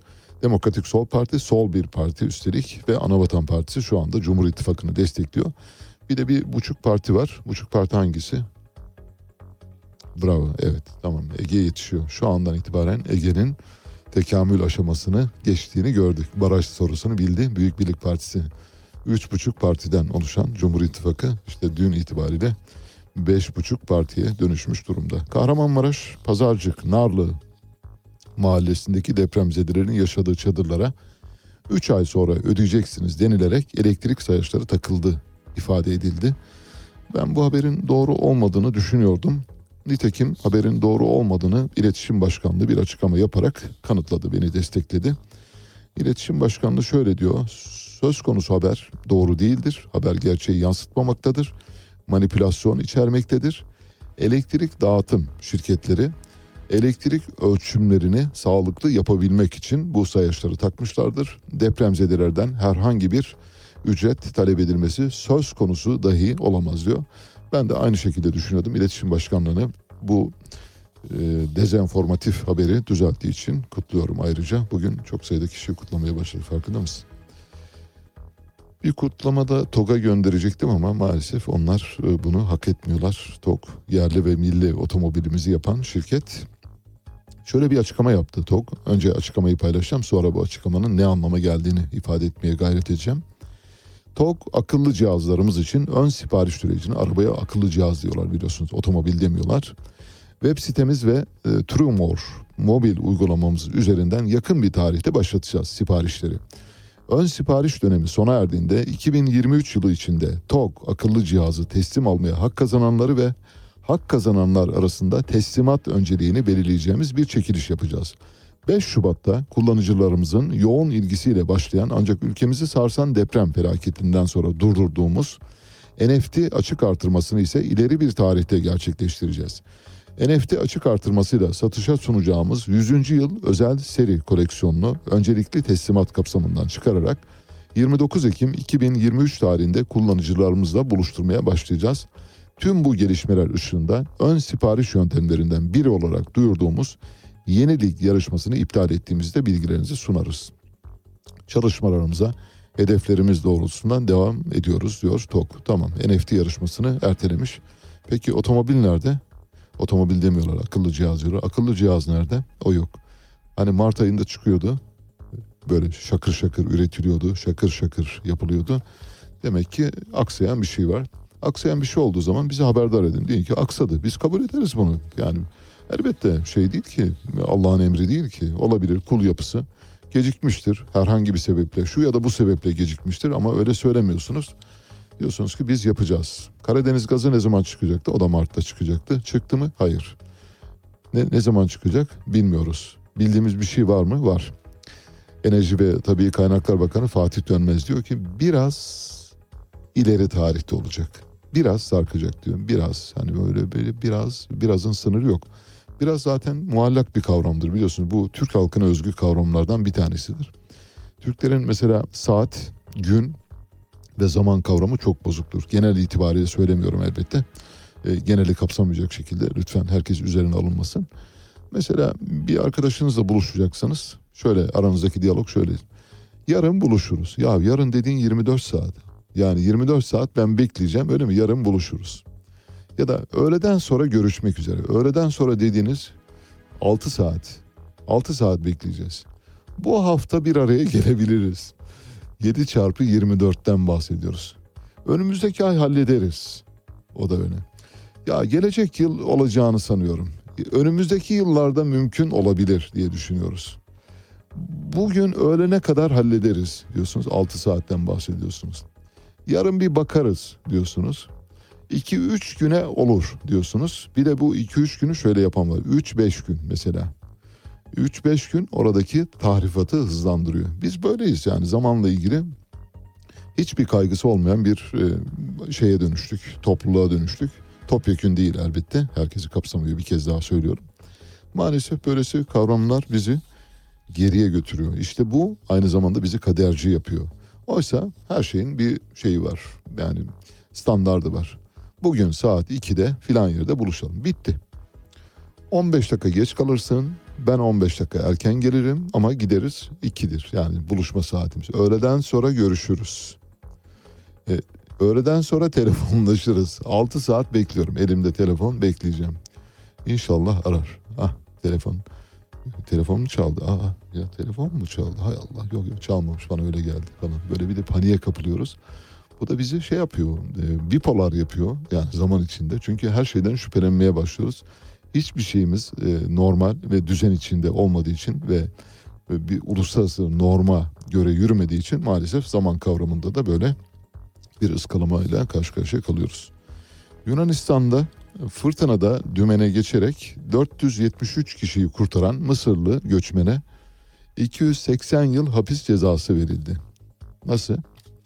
Demek ki şunu yapsaydı mesela batırsaydı onları tebrik ederiz, kutlarız. 280 kişiyi çok güzel öldürdünüz. Size bir e, fahri vatandaşlık brövesi ya da fahri vatandaşlık beratı veriyoruz demeleri lazımdı. 280 kişiyi kurtarmış adama pardon 473 kişiyi kurtarmış 280 yıl hapis cezası almış. Demek ki kurtarmaması gerekiyordu. Kurtarsaydı başına bunlar gelmezdi. Çok güzel bir bilimsel haber paylaşacağım. Buna benzer bir haberi bundan iki hafta kadar önce paylaşmıştık. Aynısı değil ama çok benzeyen bir haber. Yine aynı kökten orijinalan, aynı köke dayalı bir haber. Bildiğiniz gibi ikiz bebek oluşumunda çok nadir olmakla birlikte 500 binde bir vaka olarak görülebiliyor bu. Yaygınlığı 500 binde bir. Mesela ikizlerden biri büyüyor normal cenin olarak büyüyor. İşte 9 ay 10 gün sonra doğuyor ya da zamandan önce de doğabiliyor. Öteki hiç gelişmiyor. Bir şey olarak kalıyor. Küçük bir e, birleşmiş hücre olarak kalıyor. Yani spermatozoitle e, overin birleşmesiyle oluşan bir hücre olarak kalıyor ve büyümüyor. Sonra bu hücre, o büyümeyen hücre bir şekilde başka bir şekilde başka bir organizmaya naklediliyor. O, o başka organizma içinde bunun bir örneğini vermiştik hatırlarsanız. Bugünkü örnek çok daha çarpıcı. Onu anlattığım zaman anlayacaksınız. Yani olabiliyor böyle şeyler. Tabii 500 binde bir rastlanan bir şey olduğu için hani panik yaratacak bir şey değil. Fakat şüphelenmek gerekiyor. Hekimler bundan şüphelendiği takdirde araştırıyorlar. O sözünü ettiğimiz daha önce verdiğimiz örnekte kişinin söz konusu ikiz hücresi bir başka kadına geçiyor ve o geçen kadında doğum meydana geliyor, hamilelik meydana geliyor. Hamilelik sonunda dayısını doğurduğunu anlıyor. Bir önceki kuşaktan diye. Çok karmaşık olduğunu biliyorum ama böylesi şeylere yol açabiliyor. Şimdi bu hikayede Çin'de geçiyor bu defaki. Bu istisnai olay. Çin'in Şangay kentindeki Fudan Üniversitesi'nden doktorlar bir yaşındaki bir kızın beyninden çıkardıkları ikizine dair kapsamlı bir araştırma yayımladı. Vaka çok nadir görülse de uzmanlar tıp literatüründe bunun bir ilk olmadığını belirtiyorlar. Fudan Üniversitesi doktorları başta yani kafada şişkinlik ve motor kabiliyetlerinde görülen bazı problemler nedeniyle hastaneye başvuran bir yaşındaki kıza tomografi çekiyorlar. Ailesi getiriyor diyor ki başı ağrıyor başından yana şikayeti var. E acaba ne olabilir diyor. Tomografi sonucunda bir yaşındaki kızın beyninin sıkıştığı ve ventriküllerdeki yani boşluklardaki önemli bir büyüme durumunun gerçekleştiğini görüyorlar. Ve o bölgede bir de sıvı biriktiğini görüyor doktorlar tomografide. Sonra bir rapor hazırlıyorlar, kapsamlı bir rapor ve bir yaşındaki kızın intraventriküler fetus in fetu vakasıyla karşı karşıya olduğu anlaşılıyor. Beynindeki ikizinin cerrahi müdahaleyle alındığı bildiriliyor. Açıyorlar beynini ve o ikizini alıyorlar. İkizinin kafatasının içerisinde hapsolan doğmamış bebek raporda gelişmemiş kütle olarak tanımlandı. Parmak büyüklüğüne ulaştı ve küçük kollarının şekillenmiş olduğu kaydedildi. Dehşet verici. Düşünün beyninizde bir çocuk büyüyor ve kolları şekillenmiş. Bir parmak büyüklüğüne kadar gelmiş. Beyninizi sıkıştırıyor bu arada. Tabii çocuk bir yaşında muhtemelen çok ağlıyor. Çok ağladığı için ailesi bu çocuk neden ağlıyor diye tomografi çektirmeyi düşünmüşler. iyi de yapmışlar. Fetüs içinde bir başka fetüsün olduğu vakalar genelde ikiz gebeliğin çok erken evrelerinde bölünen hücre kümesinin düzgün bir şekilde ayrılamadığı durumlarda ortaya çıkıyor. Bu gibi durumlarda erken embriyolar bir diğerine bağımlı olarak ikizinin içinde büyüyor. İkizinin hücrelerini kopyalayıp kan dolaşımını ikizinden sağlıyor ve varlığını sürdürüyor ancak gelişimini tamamlayamıyor. Yani çünkü bulunduğu yer itibariyle mesela beyinde gelişemiyor. Daha önce bizim aktardığımız hadisede ve rahim içinde gelişiyor ama ancak bir başka e, bireye nakledildiği için o birey de canlı hale geçiyor ve aktivitesini sağlıyor ve normal doğuma dönüşüyor. Orada gerçekleşen bir normal doğum var. Yani ikizi yıllar sonra doğuyor bir kişinin. Raporu yazan uzmanlar, Çin'deki uzmanlar şöyle diyor. Birbirine yapışık parçalar konak fetüsün ön beyninde gelişir ve nörol plaka katlanması sırasında da embriyoyu sarar. Bir yaşındaki kızın operasyon sonucunda sağlığına kavuşup kavuşmadı bilinmiyor bu arada. Ancak daha önce benzer vakalarda hayatta kalmayı başarabilen bebekler mevcut. 1982 yılında yayınlanan bir araştırma Londra Hastanesi'nde 14 santimetrelik bir fetüsün 6 haftalık bir bebeğin başından çıkarıldığı bir vaka anlatılıyor ayrıca. Bebeğin vücudundan çıkarılan ikiz fetüs bir başa ve vücuda sahipti. Uzmanlar fetüs içinde fetüs vakalarının oldukça nadir görüldüğünü söylüyor. 500 bin doğumda bir gerçekleşiyor. Çoğu vakada doğmamış fetüs başarılı bir şekilde dünyaya gelen bebeğin içerisinde bulunuyor. Beyinde fetüs bulunması ihtimali ise çok daha seyrek. Bu literatür eksik yani o literatür bilgisini tamamlayayım. Fetüs içinde fetüs olarak kalan ve normal insan olarak dünyaya gelen bir vaka var. Onu geçtiğimiz günlerde paylaşmıştık biliyorsunuz. Yani habere bir ilave olması bakımından söyleyelim. Fransa'da Penly nükleer santrali, Penly 1 diye bir nükleer santral var. Bu nükleer santralde bir çatlak ortaya çıktı. Ee, Saint Maritime bölgesinde bir e, nükleer santral ve çatlak üzerine nükleer santralin faaliyeti durduruldu. Bütün üniteleri durduruldu. Çatlağın 2021'de birçok reaktörde tespit edildiği ve aşınmalarla kendini gösterdiği biliniyor.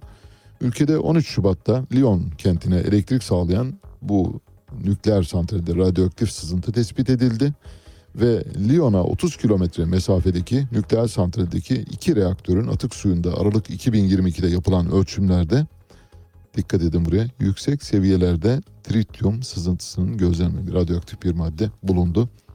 Olay nerede geçiyor? Paris'te, Fransa'da, Lyon'da geçiyor ya. Demek ki uygarlıklar böyle bir şey. Yani ülkeler ne kadar uygar olursa olsun yöneticiler her şeyi gizleme saklama üzerine kurdukları için abi bunu da saklayalım. Yok yok ortaya çıkmaz yok. Ya, ya çıkarsa yok yok merak etmeyin çıkar. Çıktı. Gördünüz işte. Mimarlar Odası Ankara Mimarlar Odası Atatürk Orman Çiftliği'nde bir emniyet hizmet binası yapılıyor biliyorsunuz. Yapımına karar verildi.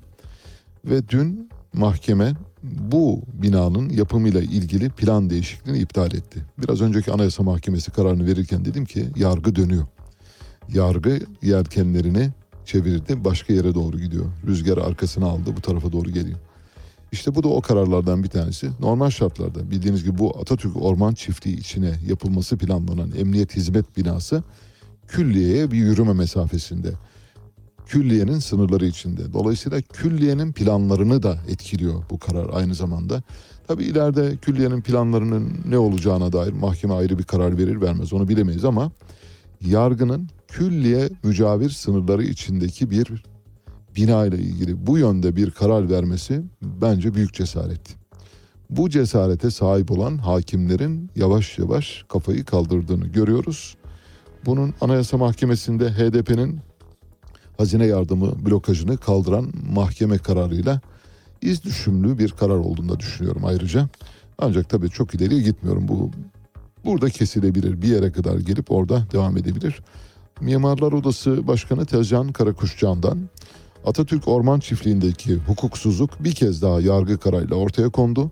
Peş peşe elde ettiğimiz hukuk zaferleri, kamu yararı ve Atatürk Orman Çiftliği mücadelemizde bize güç veriyor dedi.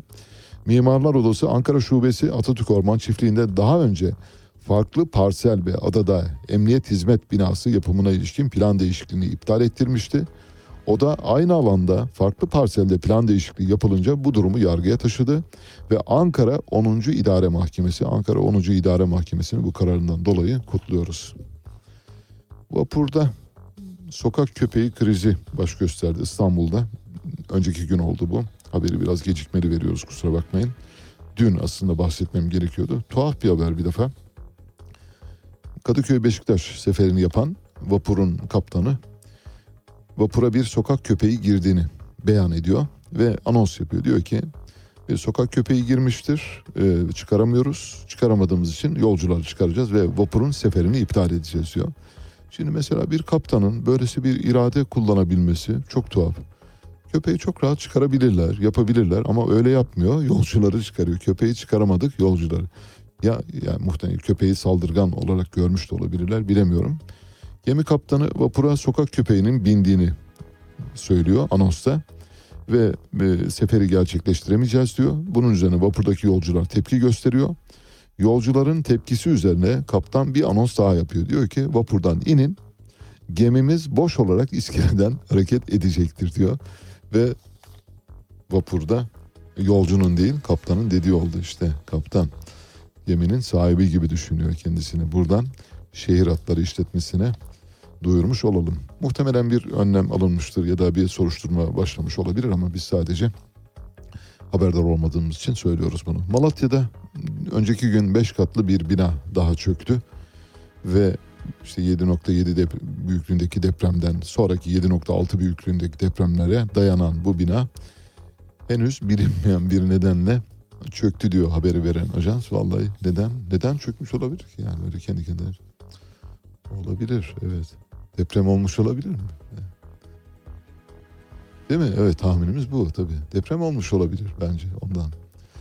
Yüzlerce Ugandalı kıyamet kopacak korkusuyla Etiyopya'ya doğru kaçtı. 6-7 dakika sonra telefonumuzu bağlayabiliriz. Doğu Afrika ülkelerinden Uganda'da bulunan Mesih Havarileri Kilisesi'ne bağlı yüzlerce Hristiyan kıyamet korkusuyla Etiyopya'ya geçtiler. Etiyopya ve Uganda polis sözcülerinin yaptığı açıklamaya göre orada bir mezhep var. Bu mezhep üyeleri kıyamet sonrası hayatın yeniden başlayacağına inanıyorlar ve madem Uganda'da bu Mesih e, Hristiyan kıyamet haberleri geldi. O zaman biz ne yapalım? Öbür ülkeye kaçalım. Kıyametin öbür ülkede gerçekleşmeyeceğini düşünüyorlar. Bir tabii elbette efsaneye dayalı ya da efsane ötesi bir durum olduğu için ve hurafeye dayalı bir durum olduğu için kaçmışlar.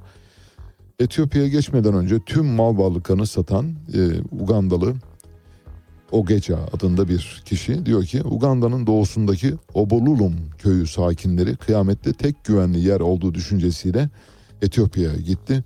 Uganda'da daha önce Tanrı'nın 10 emrini yenileme harekatı adlı tarikatın lideri 68 yaşındaki Joseph Kibwetere 1987'de Meryem ve İsa arasında geçen bir konuşmayı duyduğunu ileri sürmüştü. 2000 yılında ortaya attığı iddialar kapsamında Kibwetere 10 emire uyulmadığı için dünyanın yıkılacağını savunmuştu ve önceki gün meydana gelen olayda bunun bir benzeri olduğu için Ugandalılar topyekün Etiyopya'ya geçmişler. Kıyamet olursa öbür tarafta daha sağlam ve sağlıklı oluruz diye ya da e, güvende oluruz diye düşünüyorlar. Ben Ali Çağatay, Radyo Sputnik'te seyir halindesiniz. Müthiş bir Kuzuların Sessizliği filmi oynanıyor şu anda maalesef. Kimsenin sesini çıkarmadığını görüyoruz. Bu devletin kadim devlet, bani devlet, baba devlet olması ilkesiyle bağdaşmıyor. Habercilik, birilerinin verilmesini istemediği olayları açıklamak ve kamuoyuyla paylaşmaktır. Bu kapsamın dışında kalan olayları vermek habercilik değil, halkla ilişkiler faaliyetidir. George Orwell Ali Çağatay'la Seyir Hali hafta içi her sabah 7 ile 9 arasında Radyo Sputnik'te. Evet yeniden birlikteyiz. Birkaç küçük haber vereceğiz. Arkasından telefon bağlantımız olacak.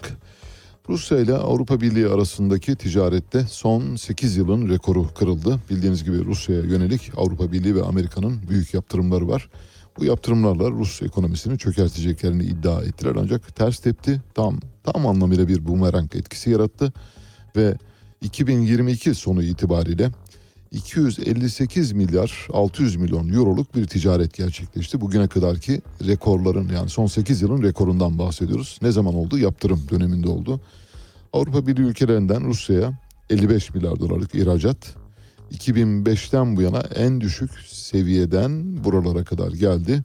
Avrupa Birliği'nin Rusya ile ticaretteki açığı 2022 sonu itibariyle 148 milyar euroya çıktı. Bu rakam 2021'de kayda geçen rakamın iki katı. Demek ki ambargo yaptırım ters tepti. Hiçbir işe yaramadı. Hatta Rusya'nın işine yaradığını bile söyleyebiliriz. Hatta dahasını söyleyelim.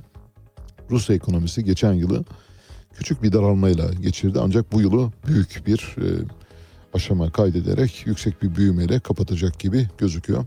Doğalgaz ve petrol sevkiyatında sorunlar yaşıyor. Bunları da e, spot piyasalara yaptığı satışlarla aşıyor.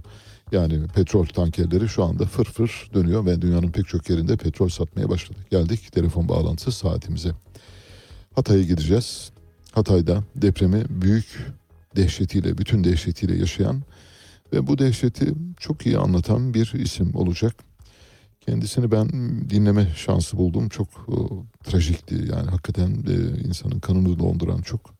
Bütün detayları hatırlayarak anlattı bu arada. O yüzden bizim yayınımıza da katılır ve yaşadıklarınızı anlatır mısınız diye sordum. O da kabul etti sağ olsun eksik olmasın. Kendisine hem kaybettiği yakınlar için başsağlığı diliyoruz hem de umarız ileride daha iyi bir geleceğimiz olur hep beraber diye e, önce bir selamlayalım.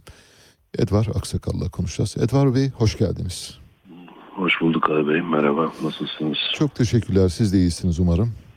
Sağ olun. Teşekkür ediyorum. Şimdi ben sizi dinledim e, Halk TV yayınında. E, yani hani böyle yayına başladığınız andan itibaren bu tür yayınlarda biliyorsunuz işte insan hadi bir de şuraya bakalım bir de buraya bakalım derler. Fakat siz konuşmaya başladığınız andan itibaren böyle bir 20 saniye falan 20 saniye sonra dedim ki sonuna kadar dinlemeliyiz. O kadar iyi anlattınız ki içinde bulunduğumuz durumu yani o trajedi o dramı. Şimdi bize tekrar gibi olacak belki ama tam tamına 25 dakika vaktimiz var. Hiç araya girmemeye çalışacağım. Çünkü böyle bir bir süreyenlik, bir süreklilik içinde anlatıyorsunuz ve o şeyinizi bozmak istemiyorum, insicamınızı. Bize 6 Şubat sabah başlayan ve işte nereye kadar ne kadar zaman devam ettiğini bilmediğimiz o e, kritik aşamayı anlatmanızı rica ediyorum. Bir de tabii ondan sonra yaşadıklarınızı da örneğin düne kadar yaşadıklarınızı da buna dahil bizimle paylaşabilir misiniz? Sizi dinliyoruz. Ee, şöyle Ali Bey yani olayı bütünlüğü baştan sona anlatmak benim için biraz zor. Acı verici. Aynı Nasıl zamanda. E, hazırlandım ve yaptım bunu ben de bilmiyorum ama e, isterseniz e, hani siz programı da dinlediniz. E, O da olabilir. Yani siz bir yerinden başlarsanız ben arada girebilirim. Çünkü e, 6 Şubat sabahı daha böyle gün aydınlanmadan başlayan ve bir çaresiz insanın e, yolculuğuydu o ve bu çaresizliğin ben aynı zamanda orada yaşayan 13,5 milyon insanın her birinin tek tek karşı karşıya kaldığı durumun bir özeti olduğunu düşünüyorum o bakımdan. Yani sizin hikayenizin 13,5 milyon insanı temsil ettiğini düşünüyorum. Hemen hemen herkes benzeri durumları yaşadı ama işte bunu bunu çok iyi anlatabilmek e, ayrı bir şey olsa gerek. O bakımdan ben sizinle konuşmak istedim. Buyurun. Sağ olun. Ee, deprem olduğu gün e, gece biz e, kız kardeşim İstanbul'dan İstanbul'a yeni gelmişti onunla sohbet ediyorduk. Ee, e, dolayısıyla uyanıktık aslında biraz da belki de anne babamın şansıydı yani uyuyor olmamamızın. Ee, Deprem olduğunu öğrendik. Kız kardeşime haber geldi. Ee, sonra binanın yıkıldığını da en üst kat komşumuzdan öğrendik. Kız kardeşim ona ulaştı. Ee, enkazın altındaydı kendisi de. Ee, yola düştük tabii. Evet. Hmm, Bir aşağı yukarı 12 saat sonra falan Antakya'daydık yani Atatürk Caddesi'ne varmıştım. Ee, indik enkaza doğru gittik. Ee, orada hmm, tabii şey yok. Ee, biz vardığımızda daha kimse yoktu yani. Evet. Enkazda da kimse yoktu. Ee, Nereden nereye gidiyorsunuz o arada onu da bir tarih yani kaç e, dakikalık mesafedeki bir yere gidiyorsunuz? Çok uzak değil çünkü Atatürk Caddesi'ne kadar geldim ben. Araçla girebildim orada. Ee, yolun bir bölümüne kadar gelebildim. Bizim evimiz de Atatürk Caddesi'nde. Ama e, ana caddeden giriş kapalıydı. Evet. Ee, enkaz yıkıldığı için. Dolayısıyla biraz ileriden arka tarafa Asine'nin tarafına dönüp oradan e, sokağa Girmeye çalıştınız evet. ee, yani işte koşarak gittiğimiz için de herhalde 5 dakika 6 dakika ya da 7 dakikalık bir yol diye düşünüyorum. Tamam. Ee, e, vardık orada tabii şey yapmaya çalıştık. Ee, annemi babamı bulmaya çalıştık. Evet. Kız kardeşimi yenimi. Ee, var varmaz babaannemi bulduk. O görünüyordu zaten. Yani dışarıdaydı bedeninin çoğu. Ee, onu kontrol ettik. Vefat etmişti. Ee, onun üstünü örttükten sonra devam ettik. Ee, önce aslında en üst ya bizden yu- yukarıda başka bir katta e, bir e, vatandaşımız vardı. Asya'nın annesi. Ee, Asya ile beraber yataktaymışlar yakalandıklarında. Ee, onu gördük bir bölümünü yani önce biz tabii annemiz sandık onu da. Hmm, Sonra kontrol ettik. Ee, o da vefat etmişti. Kızıyla beraber vefat etti. Ee, biz bağırırken Hatice Hanımları duyduk. Yardım istiyorlardı. Onlarla konuştuk. Sonrasında onlardan rica ettik. Ee, babamıza bir seslenmek için hani bir ses durmaları için. Onlar da tamam dediler. Seslendik öyle babamı bulduk. Kardeşim buldu yani Şükran sesini duydu. Ee, sonrasında tabii şey yaptık. Elimizde bir şey olmadığı için e, yardım istemek için e, çıktık. Bir grup asker vardı bizim böyle 50 metre ilerimizde bir yaya köprüsünün üzerinde gördük onları. E, onlara gittik. Komutana rica ettik işte hem çocuk var Hatice'nin çocuğu küçük o sesleniyordu babam falan onlar da sağ olsunlar geldiler. Ee, zaten e, Hatice'nin çocuğu Hatice'lere askerler çıkardı. Yani onlar orada kaza kaza kürekle. Ee, babam için de e, komutan ve yanında birkaç askerle beraber biz kazdık bir çukur açtık. Evet. Tabii, mm, çok kötü bir hava koşulu vardı yani yağmur falan inanılmaz hiç durmuyordu. Onlar sağ olsunlar ama çalıştılar bizimle yani. Sonra e, o delikten ilerleme şansımız yoktu. Elde malzeme yeterli değil. Yani kazma kürek, balyozla falan ilerliyorsunuz. Olmuyor yani. E, Sonra Hilti aramaya çıktınız. Evet komutan Hilti bulman lazım dedi. Hilti aramaya çıktık. Jeneratör, Hilti, işte demir makası bu tür basit şeylere ihtiyacınız var ama yok yani öyle bir şey yok yani. Ee, Antakya'nın içinde aramadığım yer gitmedi kalmadığım yer yani gitmediğim kişiye de kalmadı sanırım. Görevli gördüğüm herkese gittim. Evet. Hiç kimsede malzeme yok. Ee, benim Ee, amcalarım falan Harbiye tarafında orası daha korunaklı bir bölge. Yani şeyi daha böyle bahçeli evler falan filan daha depremden az hasar alan bir yer. Onlara ulaşmaya çalıştık. Tabii Harbiye çıkış yolu bulamıyorsunuz yani Harbiye'ci çıkacak bir yol yok. Ee, telefonlar da maalesef çekmiyor yani. Ee, hiçbir şekilde çalışmıyorlar. Ee, belli noktalarda işte arıyorsunuz telefon çektiği bir nokta var mı diye. Ee, bulduğunuz anda mesaj atıyorsunuz. Sonra gidiyor hat tekrar. Tekrar dolaşmaya başlıyorsunuz. Cevap gelmesi için.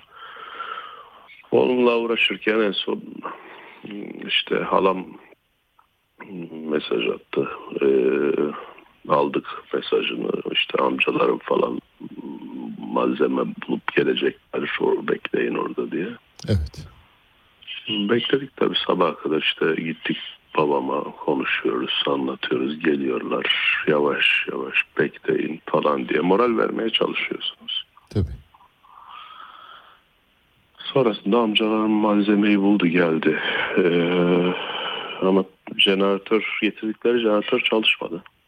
Hilti buldular ama değil mi? Hilti'yi buldular. Ee,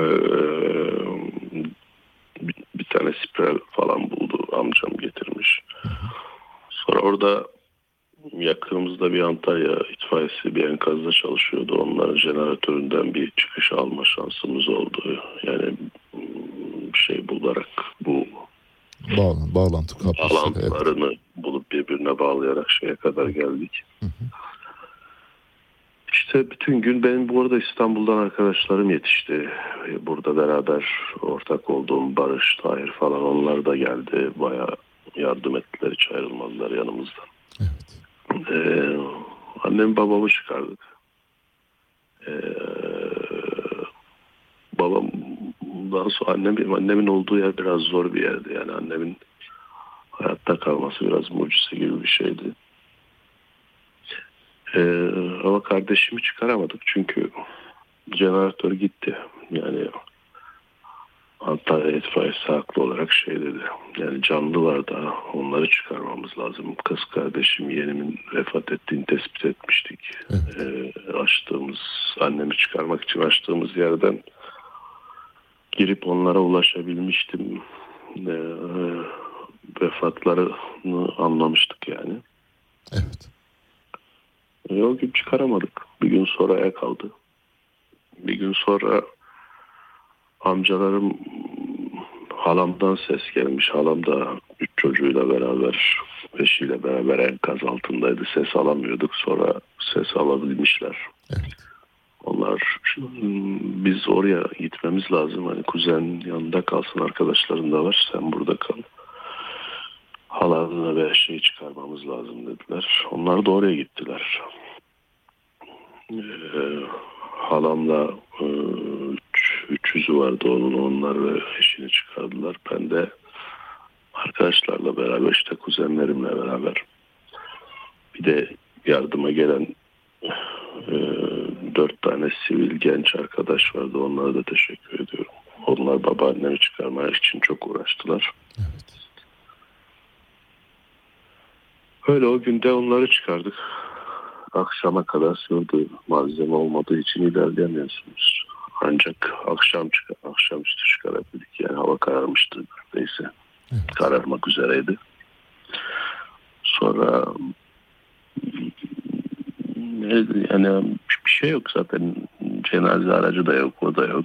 Arabamıza koyduk, Harbiye'ye çıkardık. Yani defnetmek üzere götürüyorsunuz değil mi? Evet e, ama o gece olduğu için defnetme şansımız yoktu artık. Tabii sabaha beklediniz. Evet. Evet sabah bekledik Harbiye'de. Sonra defnetmek istedik. Savcılıktan imza gerekiyormuş dediler. Ee, Antakya'daymış yeni kurdukları yer. Yani bu bir tane bu imzaları attıkları bir, bir şey ayarlamışlar. Savcılık ofisi gibi bir yer. Evet. Tam öyle değil aslında bir sağlık birimi anladığım kadarıyla bahçesi var çadır kurmuşlar öyle bir yer yani. Peki. Ee, oraya gittik. Hmm, tabii bizim gibi demin de sizin söylemiştiniz yani bir sürü insan var ve yüzlerce cenaze var yerde yani. Herkesin bir sürü cenazesi var. Ee, savcıyı sorduk işte biraz erken gitmiştik biz. Ee, dediler ki 9'da gelecek mesai. Ee, orada tabii ne yapacağız dedik bir tane form verdiler işte her bir cenaze için bir tane üç tane formu doldurduk. Sonra e, savcıyı bekleye, beklemeye başladık daha doğrusu ama e, orada bizi uyardı e, görevlilerden biri dedi ki dün iki öğleden sonra ikide karar aldılar. E, cenazeler buraya gelmeden imzalamıyorlar dediler. Nasıl yani dedim. Dedi ki cenazeniz burada değildi herhalde yok dedim. O zaman cenazenizi getirmeniz lazım cenazeleri dedi. Dedim buraya getirip ne yapacağız cenazeleri? İşte çadıra taşıyacaksınız dedi savcının çadırına ve orada açılacak e, açacaksınız videosunu çekecek fotoğraf falan neyse işte e, mecbur kaldık tekrar Harbiye'den cenazeleri geri getirdik. Tekrar arabaya yüklediniz.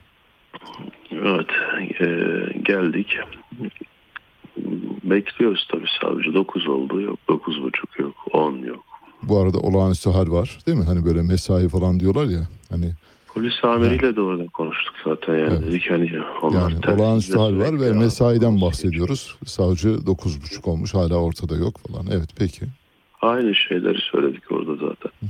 Polis amirine yani o hal var nerede yani mesai mi olur dedik ama yapacak bir şey yok yani orada iş bitsin diye uğraşıyorsunuz yani bir an önce iş, mevzuyu halletmek istiyorsunuz. Ee, 11'de geldi. Ee, baktık ki olacak gibi değil yani 11'de geldi zaten kaç saattir orada cenazeler bekliyoruz. Bu arada kuyruk var herhalde değil mi? bitmeyecek gibi durdu oradaki. Sonra kız kardeşim geldi işte en ufağı. Onun çalıştığı yermiş o sağlık personeli.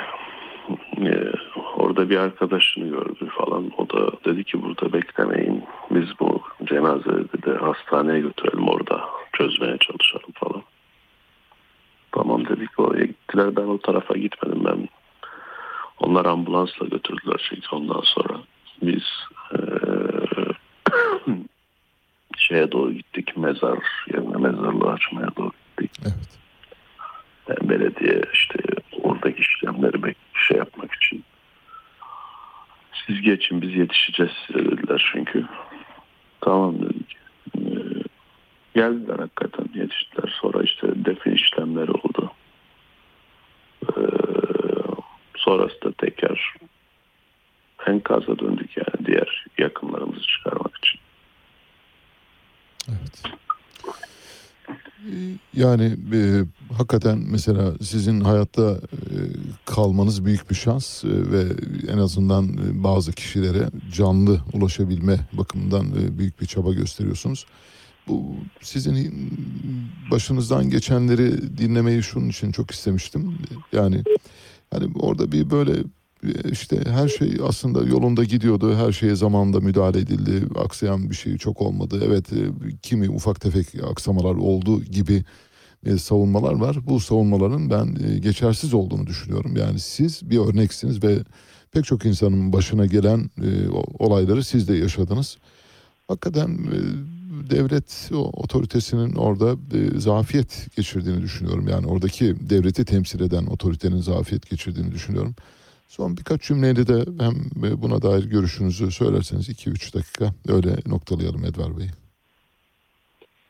Yani orada tabii bir beklentiniz var yani en azından e, hükümetin oraya doğru bir e, malzeme ulaştırmasını bekliyorsunuz. E, insan gelemiyorsa en basiti bahsettiğim demir makası, hilti dediğim şey yani ne kadarlık bir şey yani bunu e, taşımaya kalksanız çok hızlı bir şekilde taşıyabileceğiniz malzemelerden bahsediyorum. Tabii. Onları bulamıyorsunuz. Yani yok. E, İkincisi zaten kendiniz e, bütün e, herkes gibi yani bir tek ben değil orada bütün insanlar elleriyle kazarak ulaşmaya çalıştılar cenazelerine. Bulduktan sonra çıkardıktan sonra da hayatımızı orada yani durumumuzu kolaylaştıracak bir şey bekliyorsunuz. Bir e, çalışma bekliyorsunuz. Yani orada cenazelerimle be- beraber savcı beklemek istemiyorum açıkçası. Doğru. E, buralarda e, bir e, çaba görmek istiyorsunuz. Göremiyorsunuz. Yani göremedik de zaten. E, tabii çok anlamak da zor. Yani ben o gün de söyledim hani deprem oldu deprem. Ben Antakya'nın yani Antakya öyle bir yıkıldı ki yıkılmış ki daha doğrusu ben yetiştiğimde gördüm sonrasında gezdim eh, baktım inanamıyorum yani hani dünyanın hangi yerinde böyle bir şey olabilir diyorum yani bir deprem böyle bir şehri bu kadar yıkabilir yani. Bu bizim en büyük bence problemimiz yani biz Kesinlikle. eee, hayatımızı kaybettik. Eee, biz de yaşarken ölmüş olduk ama eee, bundan sonra yaşayacak olan çocuklar var, o var, bu var. Ben malen inanamıyorum. Bu nasıl olabilir diyorum yani. Eee, Yeni binalar yıkıldı ya. Yani yeni bina nasıl yıkılabilir? Tabii. Bu nasıl yapılmış? Bunu kim denetlemiş? Kim buna ruhsat vermiş diyorum. Evet. Ya bizim çok ciddi problemlerimiz var. Ben bunda bir şeyler e, aslında değişir umuduyla anlattım biraz da. Peki. Umarım e, değişir. Çok çok teşekkür ediyorum e, vakit ayırdığınız için bize. Sağ olun. Ailenizden, yakınlarınızdan kaç kişiyi sağ olarak kurtarabildiniz? Bir de onu öğrenelim öyle bitirelim isterseniz. Yani biz anne babamı sağ çıkardım. Ee, onun dışında e, ailemin bir bölümü Harbiye tarafında yaşıyor. Onlar sağlar. Yani amcalarım falan. Ee, çekirdek ailemden işte